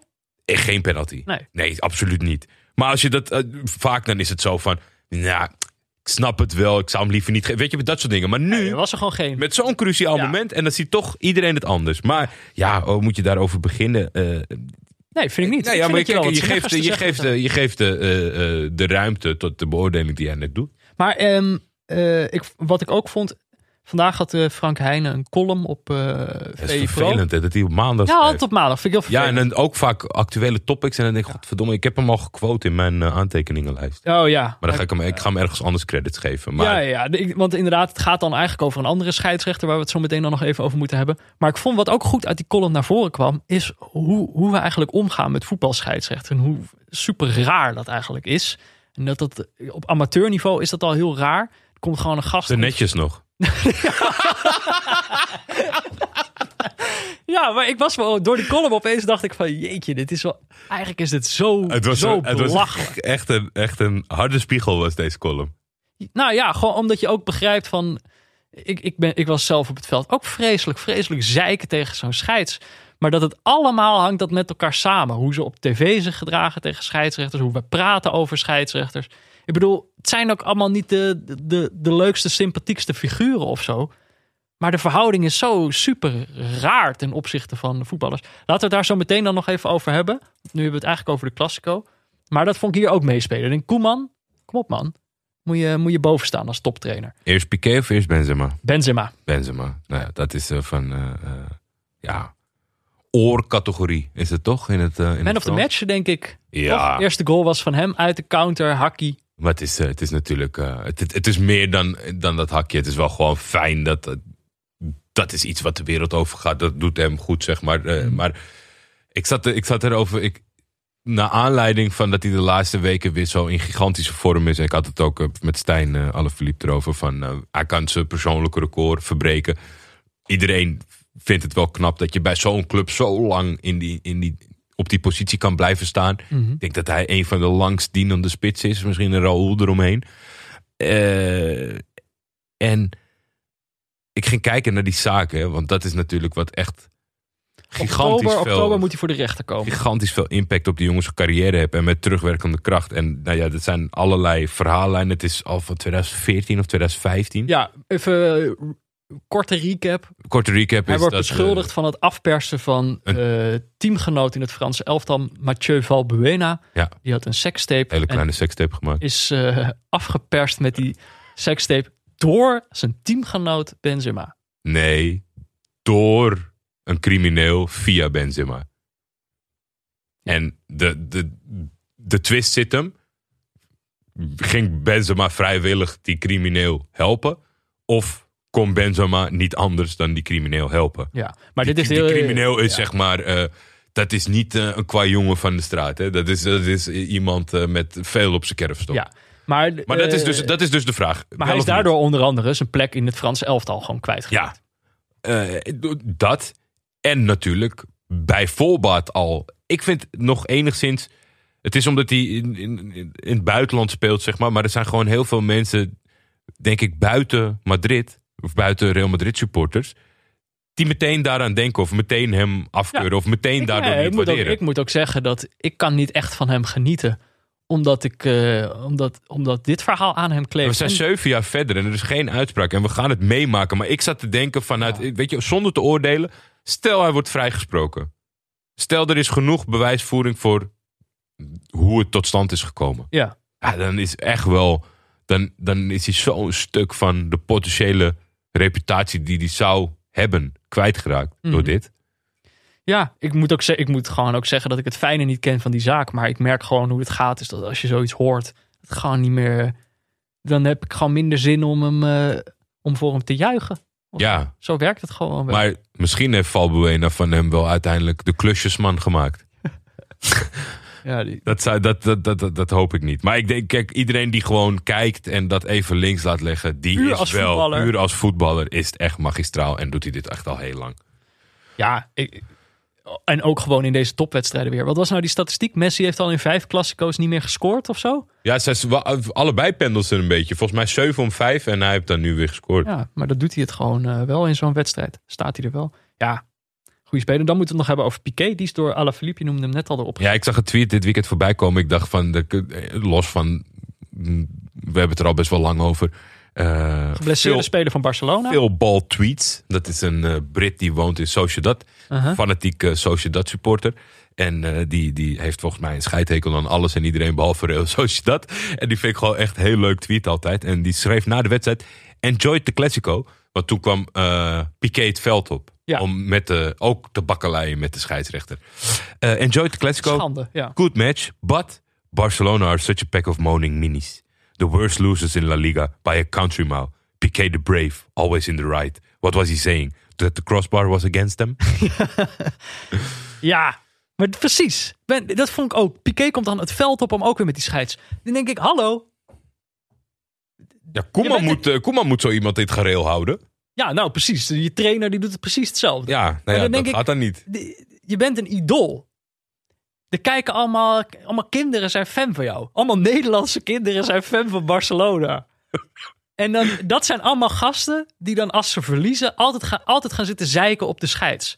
Dan denk ik, ja, kom op man. eh, is dat nou waar je club voor staat? Ik bedoel, dat is natuurlijk wat ook vervelend is. En daarom zijn zij, denk ik ook, daarom, hoe, hoe heette die nou? Phil Ball? Veel bal. Daarom genieten dat soort mensen ervan als Barcelona op zijn broek krijgt. Dat, dat het twee kanten heeft. Zij, hebben, zij presenteren zich heel erg als de, de hoeders van het kwalitatieve aanvallende voetbal. Waar Louis van Gaal ook een van de voorstanders eh, van is. Maar tegelijkertijd eh, zijn ze als ze ver- verliezen alleen maar bezig met dit soort zaken. Voor mijn gevoel dan. Hè? Ja. En ik vind dat gewoon niet bij elkaar passen. Je moet dan... eh, Ja, maar dit zit, dit zit heel diep geworteld natuurlijk. Omdat het is natuurlijk wel enigszins logisch. Ah, Kijk, als jij naar een wedstrijd kijkt en iemand vraagt wat vond je van de wedstrijd. En dan word je boos omdat hetgeen waar jij voor staat en denkt dat het hoort niet is gelukt. Dat is natuurlijk ook wat die spelers keer op keer gebeurt. Ja. Dat als het even tegen zit, denk ze, ja, maar dat kan toch helemaal niet, want wij doen toch het perfecte. Ja, maar ik vind, ja. Als er is geen, heel mooi. er is niet één weg. Nee, maar je wordt ook, je krijgt niet.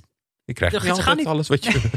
Nee, maar ze gaan niet beter voor je fluiten omdat je mooi voetbalt of zo. Nee, Dat, eh, dat, zo werkt het niet. nee. Eh, ja, ik hou daar gewoon niet van. Zo'n minderwaardigheidscomplex. Het zeuren over bijzaken.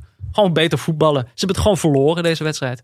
Dat is onze, Dat was de Classico. onze samenvatting. Dan moeten we het over het volgende onderwerp Bert de. Visser, Johan van der Sande, Koen van Veen, Manon, Ricardo Walensky, Wout, Weghorst. QAnon, Weghorst. Maar dan is het Wout kan, het kanon met een Q. Ja. Vond je hem leuk? Het kanon? Met Q-A-N-O-N? Eh, nee. Maar Nee? ik zag ook nog de, de naam Arno Vermeulen. Zag ik ook nog een paar keer voorbij komen. Van Marcel en Joric. En dat is volgens mij waarom het nu ook een beetje op de lijst gezet is. Namelijk dat in Studio Voetbal ha- hebben ze het over het fragment gehad. Dat Wout Weghorst krijgt in een van de Duits voetbalprogramma. Wordt hij nog eens gevraagd van... Hey, ehm, die berichten over vaccinaties en over het coronavirus. Die conspiracy berichten die jij ooit gedeeld hebt via Instagram. En toen meteen weer hebt verwijderd. Hoe, hoe zit het daar eigenlijk mee? Kan je dat misschien nog iets beter toelichten? Was raar, hè? En dan denk je dat is een moment waarop je als voetballer. Hij heeft, zo, hij heeft die berichten ook verwijderd. Dus dan denk je, oké, je begrijpt wel dat je misschien net, eh, net aan, de, aan de verkeerde kant van, eh, van het gezond verstand zit. Ehm, maar in plaats daarvan, eh, ja, hoe zeg je dat? Double down. Hij, eh, hij, hij houdt voet bij stuk. Ja, voet bij stuk zonder te gaan staan waar hij voor staat. Want Ja. hij weet dan dat... Dat is toch ook totaal raar, zeg maar. Dat, dan kies je voor iets. Maar dan omdat je weet dat je er geheibel mee krijgt... ga je het wel zeggen, maar niet zeggen. Dus hij heeft wel aangegeven van... ik ben nog steeds... Een, een, een, een- ik sta nog steeds En nog achter... steeds een scepticus. Ja.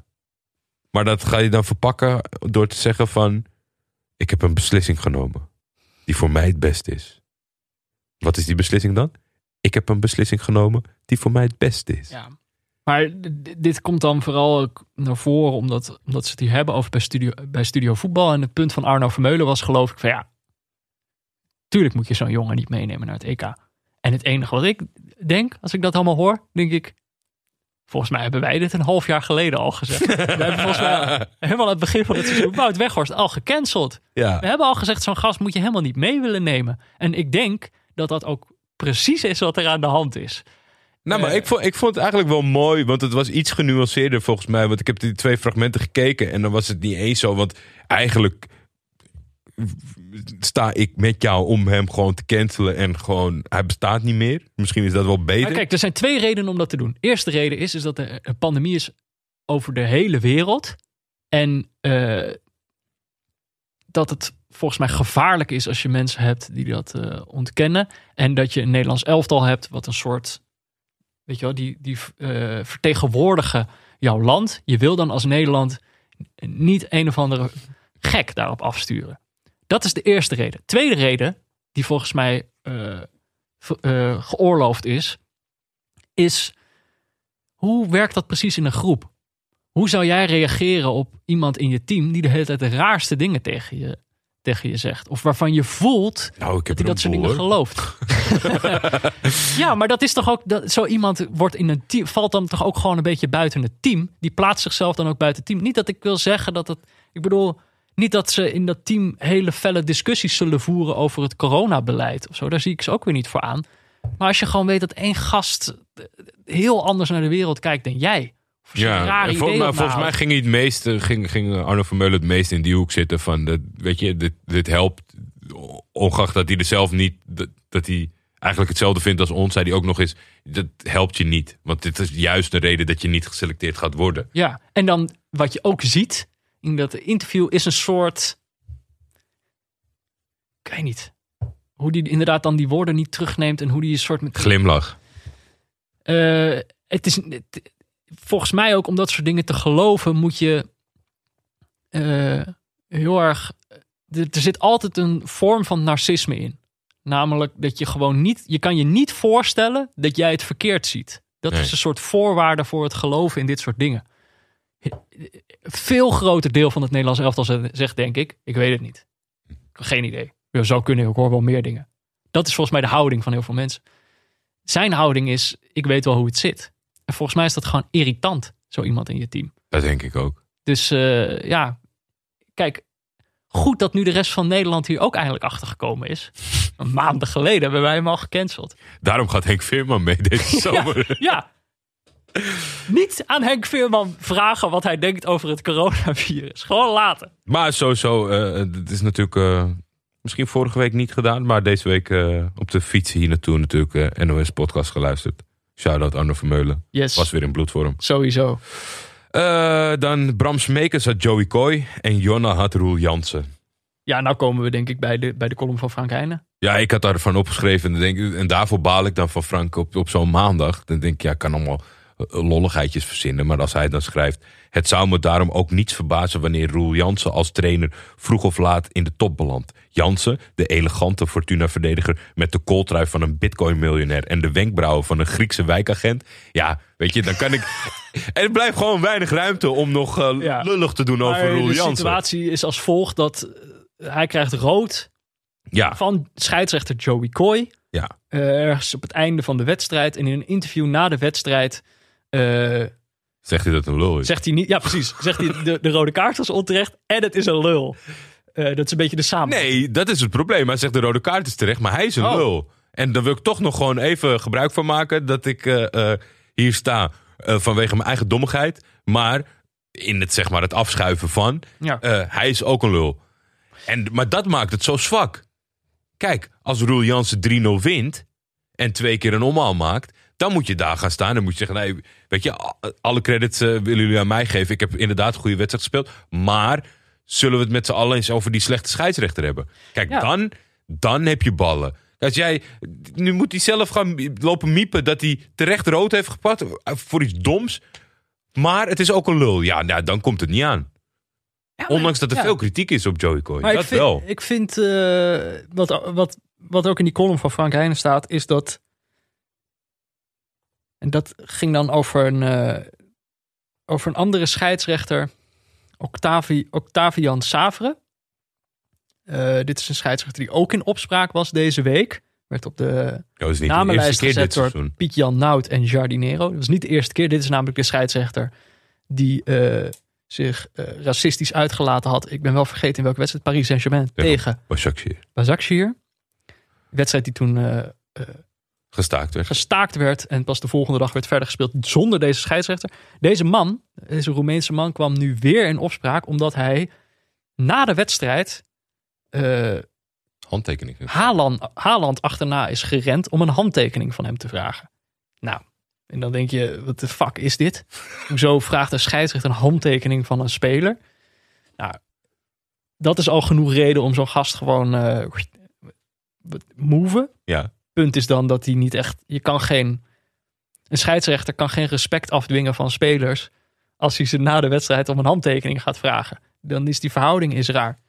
Eh, nou bleek uiteindelijk dat hij die handtekening vroeg voor een veiling. Voor, autistische- Voor het goede doel. eh, voor, Voor autistische, autistische kinderen. kinderen. in Roemenië. Maar dat, Peter, moet ik meteen even inbreken. Omdat, eh, kijk, dat was ook met het racisme geval. Ik ga niet zeggen dat deze man dit niet doet, hè.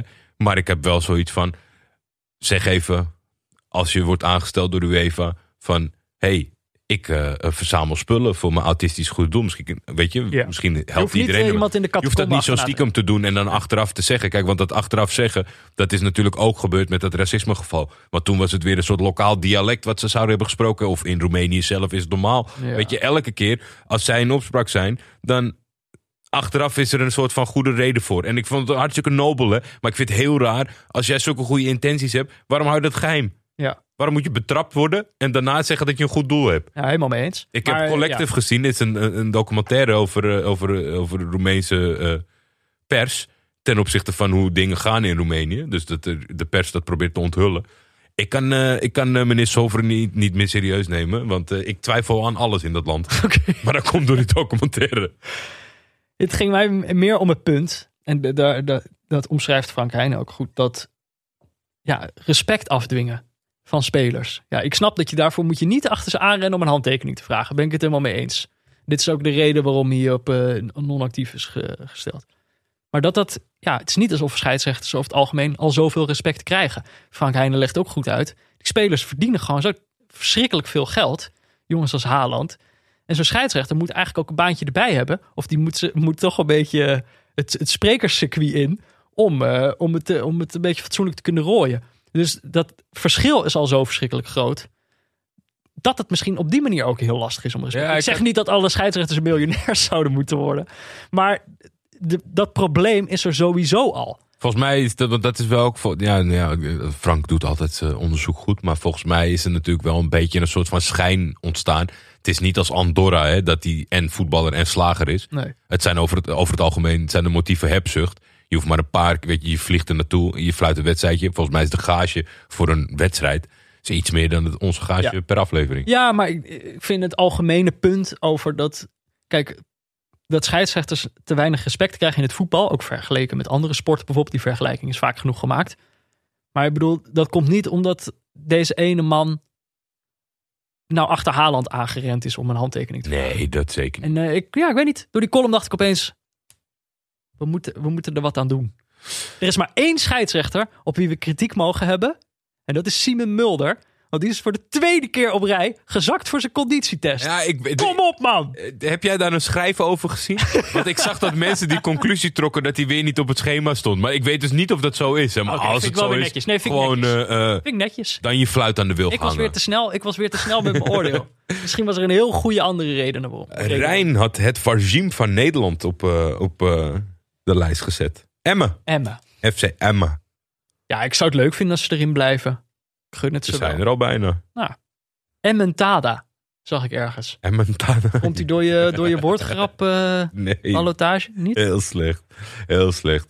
Ja, het is natuurlijk. eh, eh, je moet alles herhalen wat er herhaald wordt. De Emma heb een keer niet zijn trainer ontslagen, ondanks dat ze stijf onderaan stonden. En nu is de groep eh, eh, gedraaid.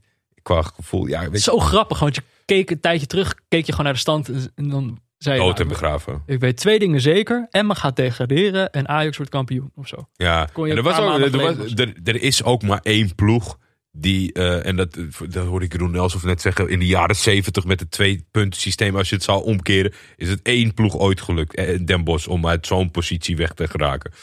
Maar ik weet dan nooit zozeer. Is het, weet je. Tuurlijk spreekt het in je voordeel. Om eh, zo'n trainer wat langer te steunen. Of om de selectie te peilen. Maar als je kijkt naar die andere povere ploegen. Ja, dan kan je toch wel. Als, weet je. Het maakt ook niet uit. Als ze laat ADO nog zes jaar dezelfde trainer zitten. Als dit is wat je, wat je ze Ja. geeft, weet je. Dat is waar. Dus Ik, vind- ik vind het heel lastig. Maar ik vind het ontzettend knap. eh, eh, Ja, maar dat wordt, natuurlijk de wordt, wordt natuurlijk altijd gedaan alsof Emmen een soort van eh, eh, amateurclub is. Met, met, met eh, Ja, die hebben wel gewoon het halve Peruviaanse elftal. ik wou zeggen, er zit, en dat, dat wordt ook altijd wel gezegd, maar dat- in het, in het sentiment raakt het dan weer kwijt. Ze hebben gewoon wel poen daar. En ze hebben ook gewoon wel verstand. Maar dat Dus, is natuurlijk eh, wel het verschil. Dat als je gelooft in het eigen plan dat je hebt gemaakt, dan kan je gewoon zeggen: we laten deze trainer zitten, Ja. want ons plan klopt. En deze trainer klopt bij dat plan, dus we moeten daar aan vasthouden. Terwijl bij ADO, er is geen plan. Nee, dat sowieso niet. Maar ik, Dus vond ja. wel, ik vind wel.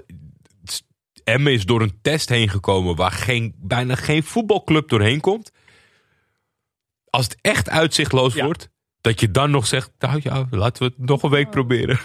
Want dat is wel, kijk, dat is ook met trainers die verrassend kampioen worden en het volgend jaar eruit geflikkerd worden. Op een gegeven moment sta je bij de degradatiezone. Ja. En dan wordt het toch wel eh, paniek, zeg maar. Dan moet er iets gebeuren in het voetbal. Ja. ja, maar dat is natuurlijk het ene. Kijk, het is heel makkelijk om aan je plan vast te houden als het goed gaat.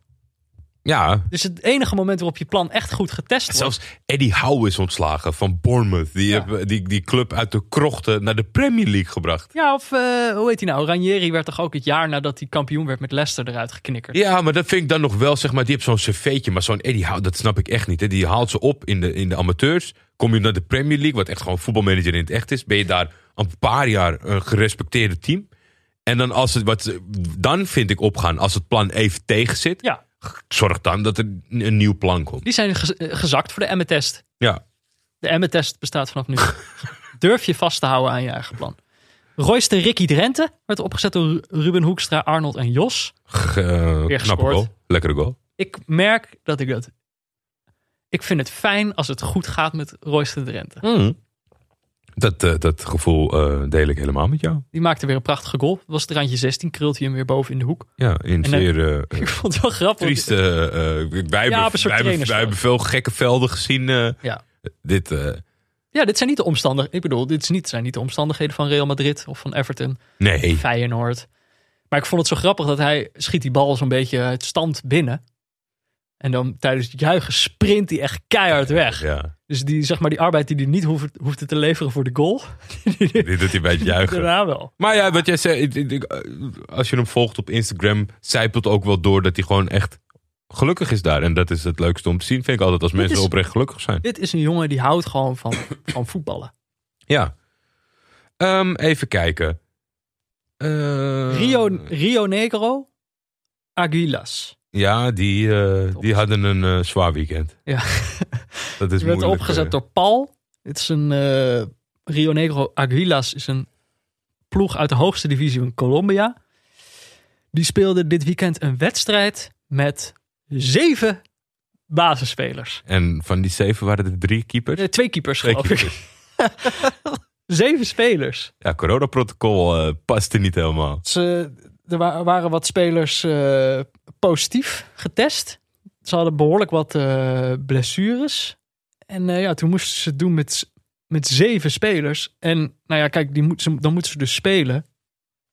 Omdat, ja, als ze niet spelen, als ze weigeren te spelen, dan zijn de straffen, dan zijn de problemen veel groter dan wanneer je wel speelt met zeven spelers. Vervolgens doen ze het best wel goed. 57 minuten hebben ze de tegenstander op, op de nul gehouden. Het is uiteindelijk wel 3-0 geworden. Dat is toch keurig met zeven man? Oh nee, het is niet uiteindelijk 3-0 geworden. Ik, eh, ik moet mezelf verbeteren. Een rode kaart. Nee, Wedstrijd gestaan. nee, nou nee, ongeveer. De wedstrijd is uiteindelijk alsnog afgelast. Nadat een speler van Aguilas, Giovanni Martinez, geblesseerd raakte in de 79 minuut. dat mag niet. Je moet minimaal zeven Ja. spelers hebben. Dus zes spelers is de wedstrijd gestaakt. Dan denk ik, was gewoon in de eerste minuut geblesseerd geraakt. Ja. Toch? Ja, nou ja. Waarom ga je met z'n zeven achter een bal aanrennen? Ach, 80 minuten. Eh, Eh, Vreselijk. Nou, laten we een beetje in Colombia blijven. Matteo Cachera stond op de lijst. Geplaatst door Matthijs van Asselt. Vond ik heel grappig om te zien. Denk, nou, moet even opzoeken. Speelt in Portugal. Waar is Matteo? Die Belenenses. Belenenses. En die maakte een fantastische gelijkmaker tegen Braga. Mooie lichaamsschijnbeweging. Hele mooie lichaamsschijnbeweging. En het was zijn vijfde doelpunt van het seizoen. Vond ik ook heel leuk om te zien Is dat, het niet, dat ook op plek is. Is dat ook niet een beetje het Rasmus Christensen effect? Mm, Ja. het is natuurlijk gewoon geen jongen van Ajax of zo. Maar ja, het was toch helemaal geen. eh, het was toch niet een slechte spits? Ik denk Belenenses helemaal goed is. Ja. Belenenses is gewoon middenmoot, eh, denk ik, in Portugal. Ja, maar dan ik, inderdaad, je krijgt een beetje medelijden met zo'n jongen als hij dan wordt weggehoond bij Ajax. Dat iedereen zoiets heeft van ja, is dit het dan? Weg mee. Ja, Weg met deze jongen. Kan helemaal niks. Terwijl ja, hij weet zelf waarschijnlijk ook wel dat hij kan voetballen. ja dat, maar dat is, dit is altijd lastig. Omdat je, je hebt een heel ander perspectief met zo iemand voor ogen. Alleen ja, dan trek je het wel heel erg in het negatieve ten opzichte van wat misschien de realiteit is. Dat, dat is zeker waar. Was hij niet topscorer van de Jupiler League? Mm, topscorer weet ik niet. Wel veel doen. Hij heeft wel een paar doelpunten gemaakt daar. Ja. Nou, ik gun hem het Eh, allerbeste. Arnoud Danjuma Groeneveld, geplaatst door Gloppertje.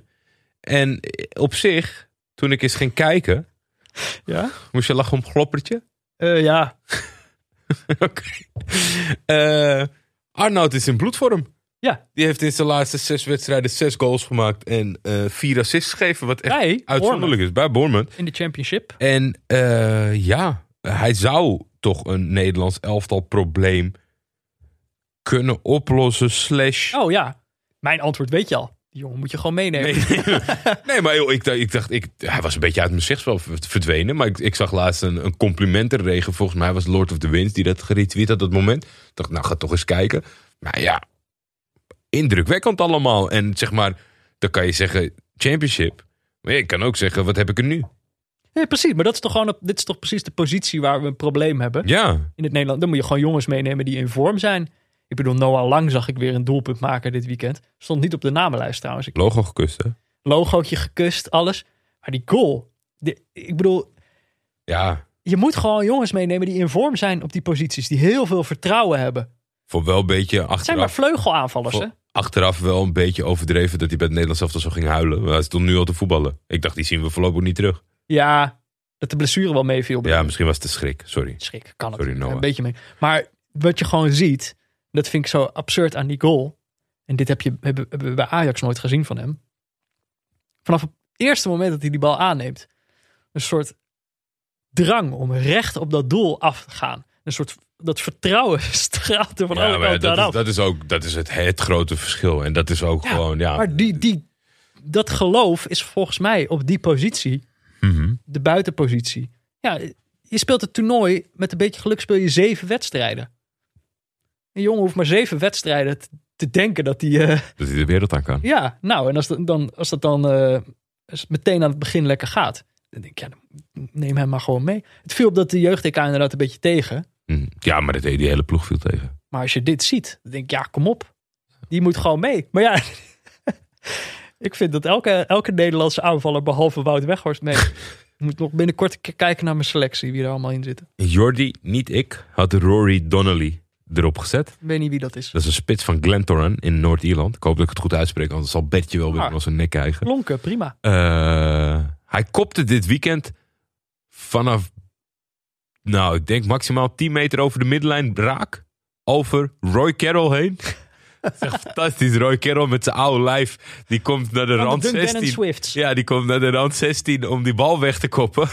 Maar hij valt eh, ja, precies op het hoofd van eh, eh, Donnelly. En Donnelly die heeft waarschijnlijk heel lang zijn nek getraind. Die kopt echt zo over, de, over hem heen. Was wel een grappig momentje om te zien. Voor de rest, ja, ik denk niet Rory Donnelly... geen poeskassen waard. Maar was wel, was wel echt een leuke goal. Poeskas Award. Was er weer eentje, kwam er weer eentje voorbij, toch? Oh, ja, heel veel. Eentje in Argentinië geloof ik of zo. Die heb ik maar weer vergeven. Ehm, had jij, hoe heet het, gelezen? Alaji Barry. Ja. Van Sam van Assau en Guido Res. Die is opgepakt in Spanje. Ja, dit is een jonge, Nederlandse jongen, Nederlandse roots. Ja, gedebuteerd. eh, komt uit de opleiding van eh hey, Emme. Het was een jongen die werd eh, opgepakt omdat hij aan het racen was in een Lamborghini. Mhm. Die eh, werd hij toch even aangehouden van wat ben jij nou aan het doen? En toen bleek hij ook nog eens een vervalst rijbewijs te hebben. Ja, gedoe. Gedoe, gedoe, gedoe. Maar iemand had ook eh Youssoufa Mou- Moukoko op de lijst gezet. Ja, Die ook weer in het nieuws was. Maar daar heb ik een beetje hetzelfde gevoel bij. Dacht ik, ja, daar heb ik eigenlijk geen zin in om het over te hebben. Namelijk, er is een soort kant aan het, aan het voetbal. Is natuurlijk dat al die jongens worden op heel jonge leeftijd ook celebrities. Mhm. En dat het soms wordt het ook gewoon een soort. Dat bij voetbal, journalistiek en, en roddelen loopt dan een beetje door elkaar heen. ja. Zo'n Youssoufa Moukoko die is 16 jaar oud. Net doorgebroken bij Borussia Dortmund. En dan opeens worden de kranten volgeschreven over zo'n jongen. Ik denk, ja.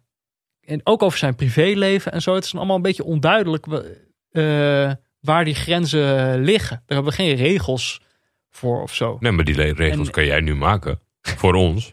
Nou, ik vind, ik vind, eh, Dan laten we ik vind dat we eh, niet, dat je, dat we niet, dat het privéleven van die jongens, eh, Ik heb wel op delete gedrukt. als ze- Ik heb wel op delete gedrukt. Maar sorry, ik wil ik nog voel me wel even- zo- maar snap je ik wat ik bedoel? Wel, ik hoop dat eh Alaji luistert. Want dat jij hem wegzet als celebrity die in het roddelcircuit. Deze jongen heeft gevoetbald bij BEC Hasted, Altona 93, SV Atlas Delmenhorst, BV Kloppenburg, Germania Leer, TP Uphusen, Inter Turkspor Kiel, FRR Ja. Maar daar gebeurt dan eigenlijk misschien weer het omgekeerde. Namelijk, dit is, gewoon, dit is gewoon een jongen die is opgepakt op, op, de, op de snelweg omdat hij aan het racen was. Die toevallig een voetbalverleden heeft. Snap je? Dat is helemaal niet relevant voor wat hij daar heeft gedaan. Dat is eigenlijk het omgekeerde. Ja, ik, ja oké. Dus het nieuws wordt daar relevant gemaakt doordat hij een voetbalverleden heeft. Terwijl eh, het nieuws over zo'n Youssoufa Moukoko ook alleen maar nieuws is omdat hij een voetballer is van, eh, van Dortmund.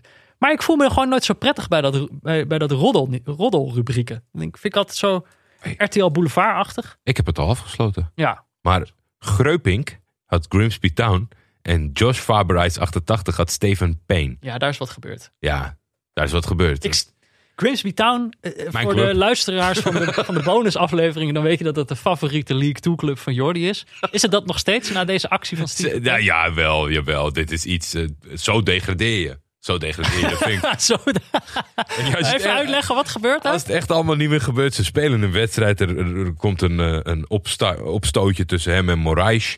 En nee, daar komen ze niet helemaal uit. eh, geschreeuw over en weer, handgebaatje. En op een gegeven moment denkt Payne, weet je wat? Ik geef je kopstoot. maar dat is zijn teamgenoot. Ja. En eh, de scheidsrechter zag het. En die is achter eh, Payne aangerend eh, de catacombe in. En die heeft gezegd, hier heb je een rode kaart. We hebben natuurlijk ooit het, het fameuze moment tussen Dyer en Boyer. Die elkaar te lijf gaan op het veld. En allebei van het veld worden afgestuurd. Ja. Ja, dat, het schijnt zo... Mag dus ook niet. Het schijnt dus zo te zijn. Ik heb dat nooit echt zo goed Mag begrepen. je teamgenoten al niet eens meer kopstoten geven? Nee, ja, kijk, het- dat je het niet moet doen, Peter, dat bedoel ik niet. Maar dat het niet mag vanuit de regels Ja, ja, vind ik- bij je eigen ja. teamgenoot, heb ik toch altijd een soort van raar gevonden. Krijg je ook Maar- rood als je, als je eigen teamgenoot is doorgebroken en je haalt hem neer? dat je hem laat struikelen. Ja. Ja. Hadden ze allebei geel moeten hebben bij Rapid. Maar eh, er, er gebeurt wat anders. Ik, ik zoek dit uit Oh. en ik kom uit eh, eh, Heeft hij wat gezegd? Eh, Stephen, St- eh, Stephen Payne. Heeft hij wat geroepen? Nee, nee, nee, niet. Oh. Maar hij heeft, eh, hij heeft een, eh, een verleden. Of tenminste, hij heeft een verleden. Iedereen heeft een verleden. Maar ik zal even kijken bij welke club dit was. Want is ik wil het wel oncompleet. Ik wil het wel compleet maken. Oké, vertel. Eh, 2018, 2019 wordt hij verhuurd aan de Bristol Rovers.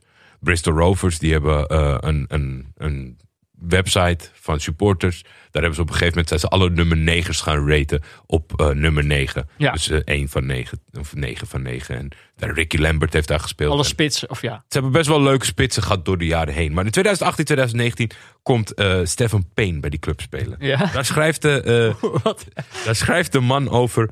Like a man whose missus has left him and is now going round the dance floor at 4.30 in the morning looking for anyone with a pulse. So Rover signed Stephen Payne at the start of the 2018-2019 season.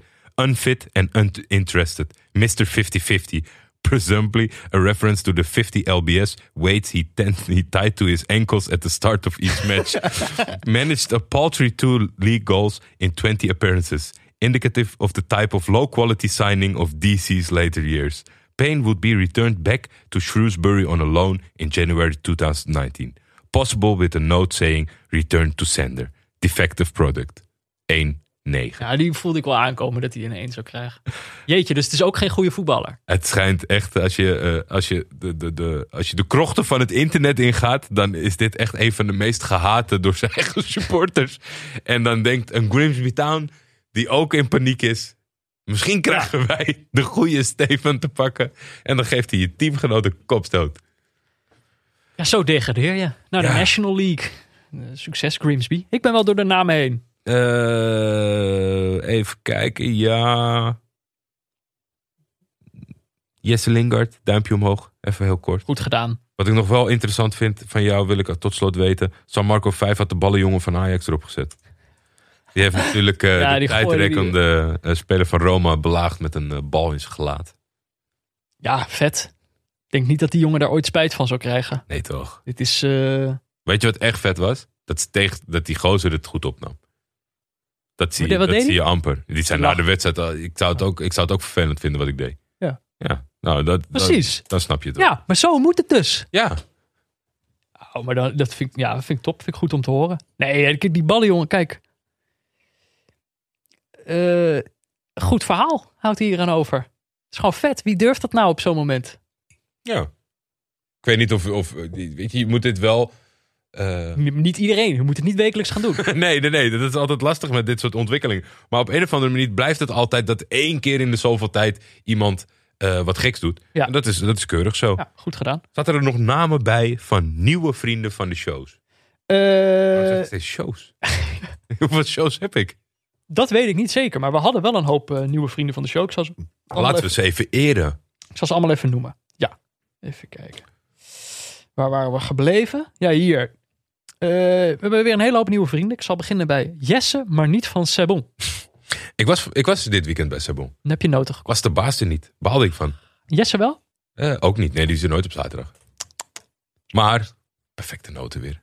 Ja? Ja, zo goed gebrand. Licht zout. Oh, Jesse, maar niet van Sebon. Judy. De ontembare wandleus 5. Blijkbaar zijn er al vier. Nick. Kai Minema. oh Kanute. dat, is, dat, is, dat is wel iemand hoor. Wie? Kai Minema. Ja? Ja, dat is, eh, dat is Mr. SV Diemen. Dat Kijk, is eh, de, de, de grootste voetballer die de club ooit heeft voortgebracht. die hebben we er graag bij. Kanute. Ruben B. Jardinero. Dat is Willem Haak, Ook welkom. eh, Willem- nee, dat is niet Willem Haak. denk ik. Nee, dat Nee? is niet Willem Haak. Kishan en Frankie de Jong. Welkom, vrienden van de show. Welkom. Leuk dat jullie er zijn. Dan hebben we natuurlijk nog één naam. Die staat altijd helemaal onder aan de namenlijst. Ik weet- had hem eh, eigenlijk ook gecanceld, doorgestreept. Ja. Eh, dit is toch... eh, Toch er is een nieuw heb je, low. Heb je weer iets gevonden? Ja, het is een nieuw low. Mourinho. Mourinho. We hebben een hele, hele arc doorgemaakt met Mourinho dit jaar. En ik denk dat dit het jaar is waarin definitief duidelijk is geworden eh, dat het klaar is. Oh, het is klaar. Gaat niet meer gebeuren voor hem. ook die League Cup niet. Dit was natuurlijk een heel symbolisch. Nou, hij kan nog wel een prijsje pakken of zo, maar hij als trainer. Dit, dat is gewoon voorbij. Hij gaat het, niet meer, het gaat hem niet meer lukken. Nou, hij had natuurlijk een heel symbolisch verlies van Solskjaer dit weekend. Mhm. Zijn opvolger. Waar hij steeds heel erg op heeft afgegeven. Van, eh, nou ja, die, die bakte er helemaal niks van. Was niet fit voor, eh, voor het vak. Eh, het is natuurlijk ook een beetje, ja... Mourinho dacht dat hij de upper hand had tegenover deze man. Toch 3-1 verloren dit weekend.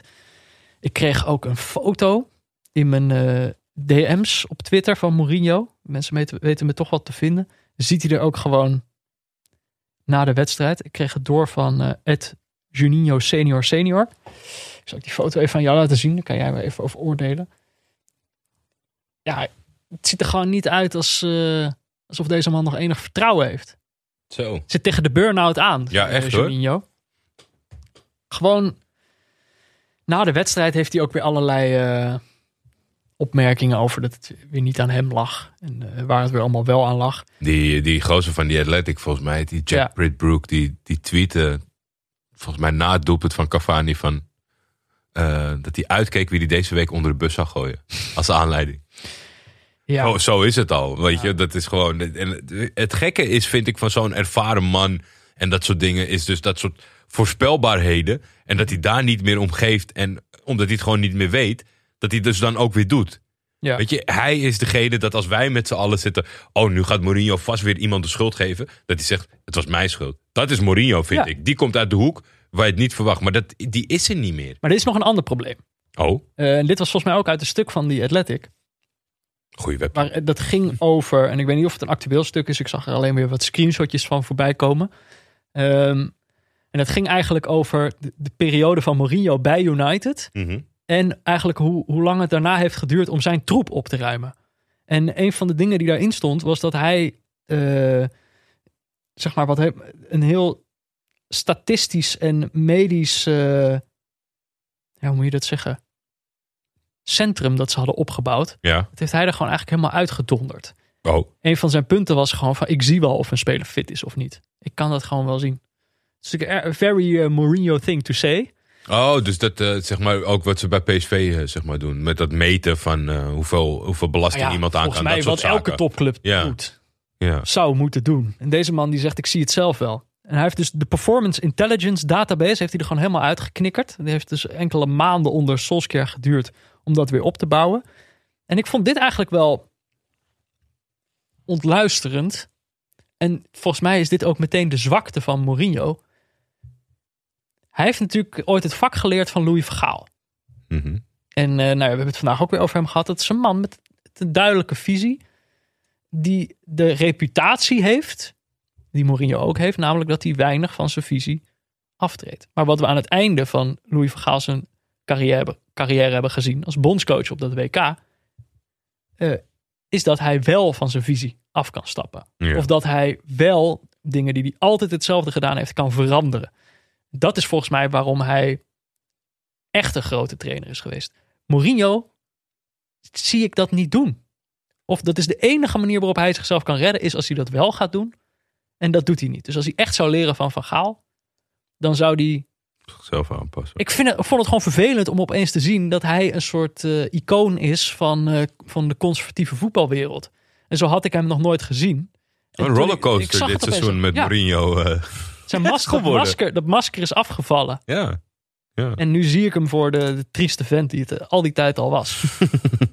dus ja, ik hoop dat het hem niet lukt om de top 4 te halen. En dat is dit weekend ook een stukje verder weg gekomen.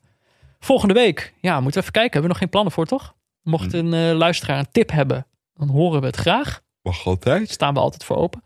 Eh, nou ja, en dan voordat we gaan afsluiten, moeten we alleen nog eventjes kijken naar de krochten van de, van de Portugese profcompetities. Ja, Vargim staat nog veilig, maar hangt aan een zijden draadje. Er werd verloren bij Cova Piedade. Ja. Eh, dat is niet handig, want ze hebben nu nog maar één punt voorsprong op Oliverijnse en twee punten voorsprong op Porto B. Dus er zit eventjes geen ruimte voor een misstap. Nee, het is heel spannend. Ja. Eh, Edgar Davids, die speelde thuis gelijk 1-1 tegen Lusitano. Eh, Gaat ook niet meer op rolletjes daar. hè? Nee, nee, nee, nee, nee. En het was ook eh, eh, moeizaam. Alleen de les die de coach na de wedstrijd Instagramde was... Sometimes you deserve more, but get less. And sometimes you deserve less, but you get more. But always be 100. Dit is wat Ronald Koeman zou moeten zeggen Ja, na een wedstrijd Ja. in Barcelona. en, eh, maar ik denk niet dat hij zijn kledingstijl zou over moeten nemen. Heb je gezien? Zo, bij mij? ja, dat, dat fotootje zag ik van je. Fucking flamboyante gozer is het. ook, hè? Ja, in Hij is jouw idool. In een, in een zebra met goud trainingspak. Uitstekend. Ehm, ik zei tegen jou, Eskischer Sport, dat heeft niet zoveel zin meer. Maar toen dacht ik wel even, misschien is het wel leuk met de filosofie. En ik, ik weet dat je daar gek op bent. Om Altenorde in de gaten te houden. Van misschien lukt het zo om te Ja, promoveren. Vorige week naar gekeken. weer een kiss of death. Maar aan de andere kant is het wel dat als jij... We hebben een paar van die luisteraars ertussen zitten die van alles kijken. Mhm. Durf ik eh, na, na deze uitslag van deze week wel Altenor een stempeltje te geven van schakel maar in. Want na de 6-3 overwinning die wij hadden besproken... hebben ze deze week 5-3 verloren bij Ankara. Ja, daar, eh, doelpuntenregen. doelpuntenregen. Dus, Garantie eh, voor doelpunten. Er gebeurt altijd wat daarom. Maar ze, ze hebben promotie nog wel in zicht. Ja, de Play-offs? de play-offs. Ik denk dat ze de play-offs niet kwijtraken. Maar ik denk dat deze club er verstandig aan doet om eh, plek 2. Maar ik zal af en toe met de schuin nog opletten of het gaat gebeuren. De schakers van Altinordo. Yes. Ik wens het allerbeste.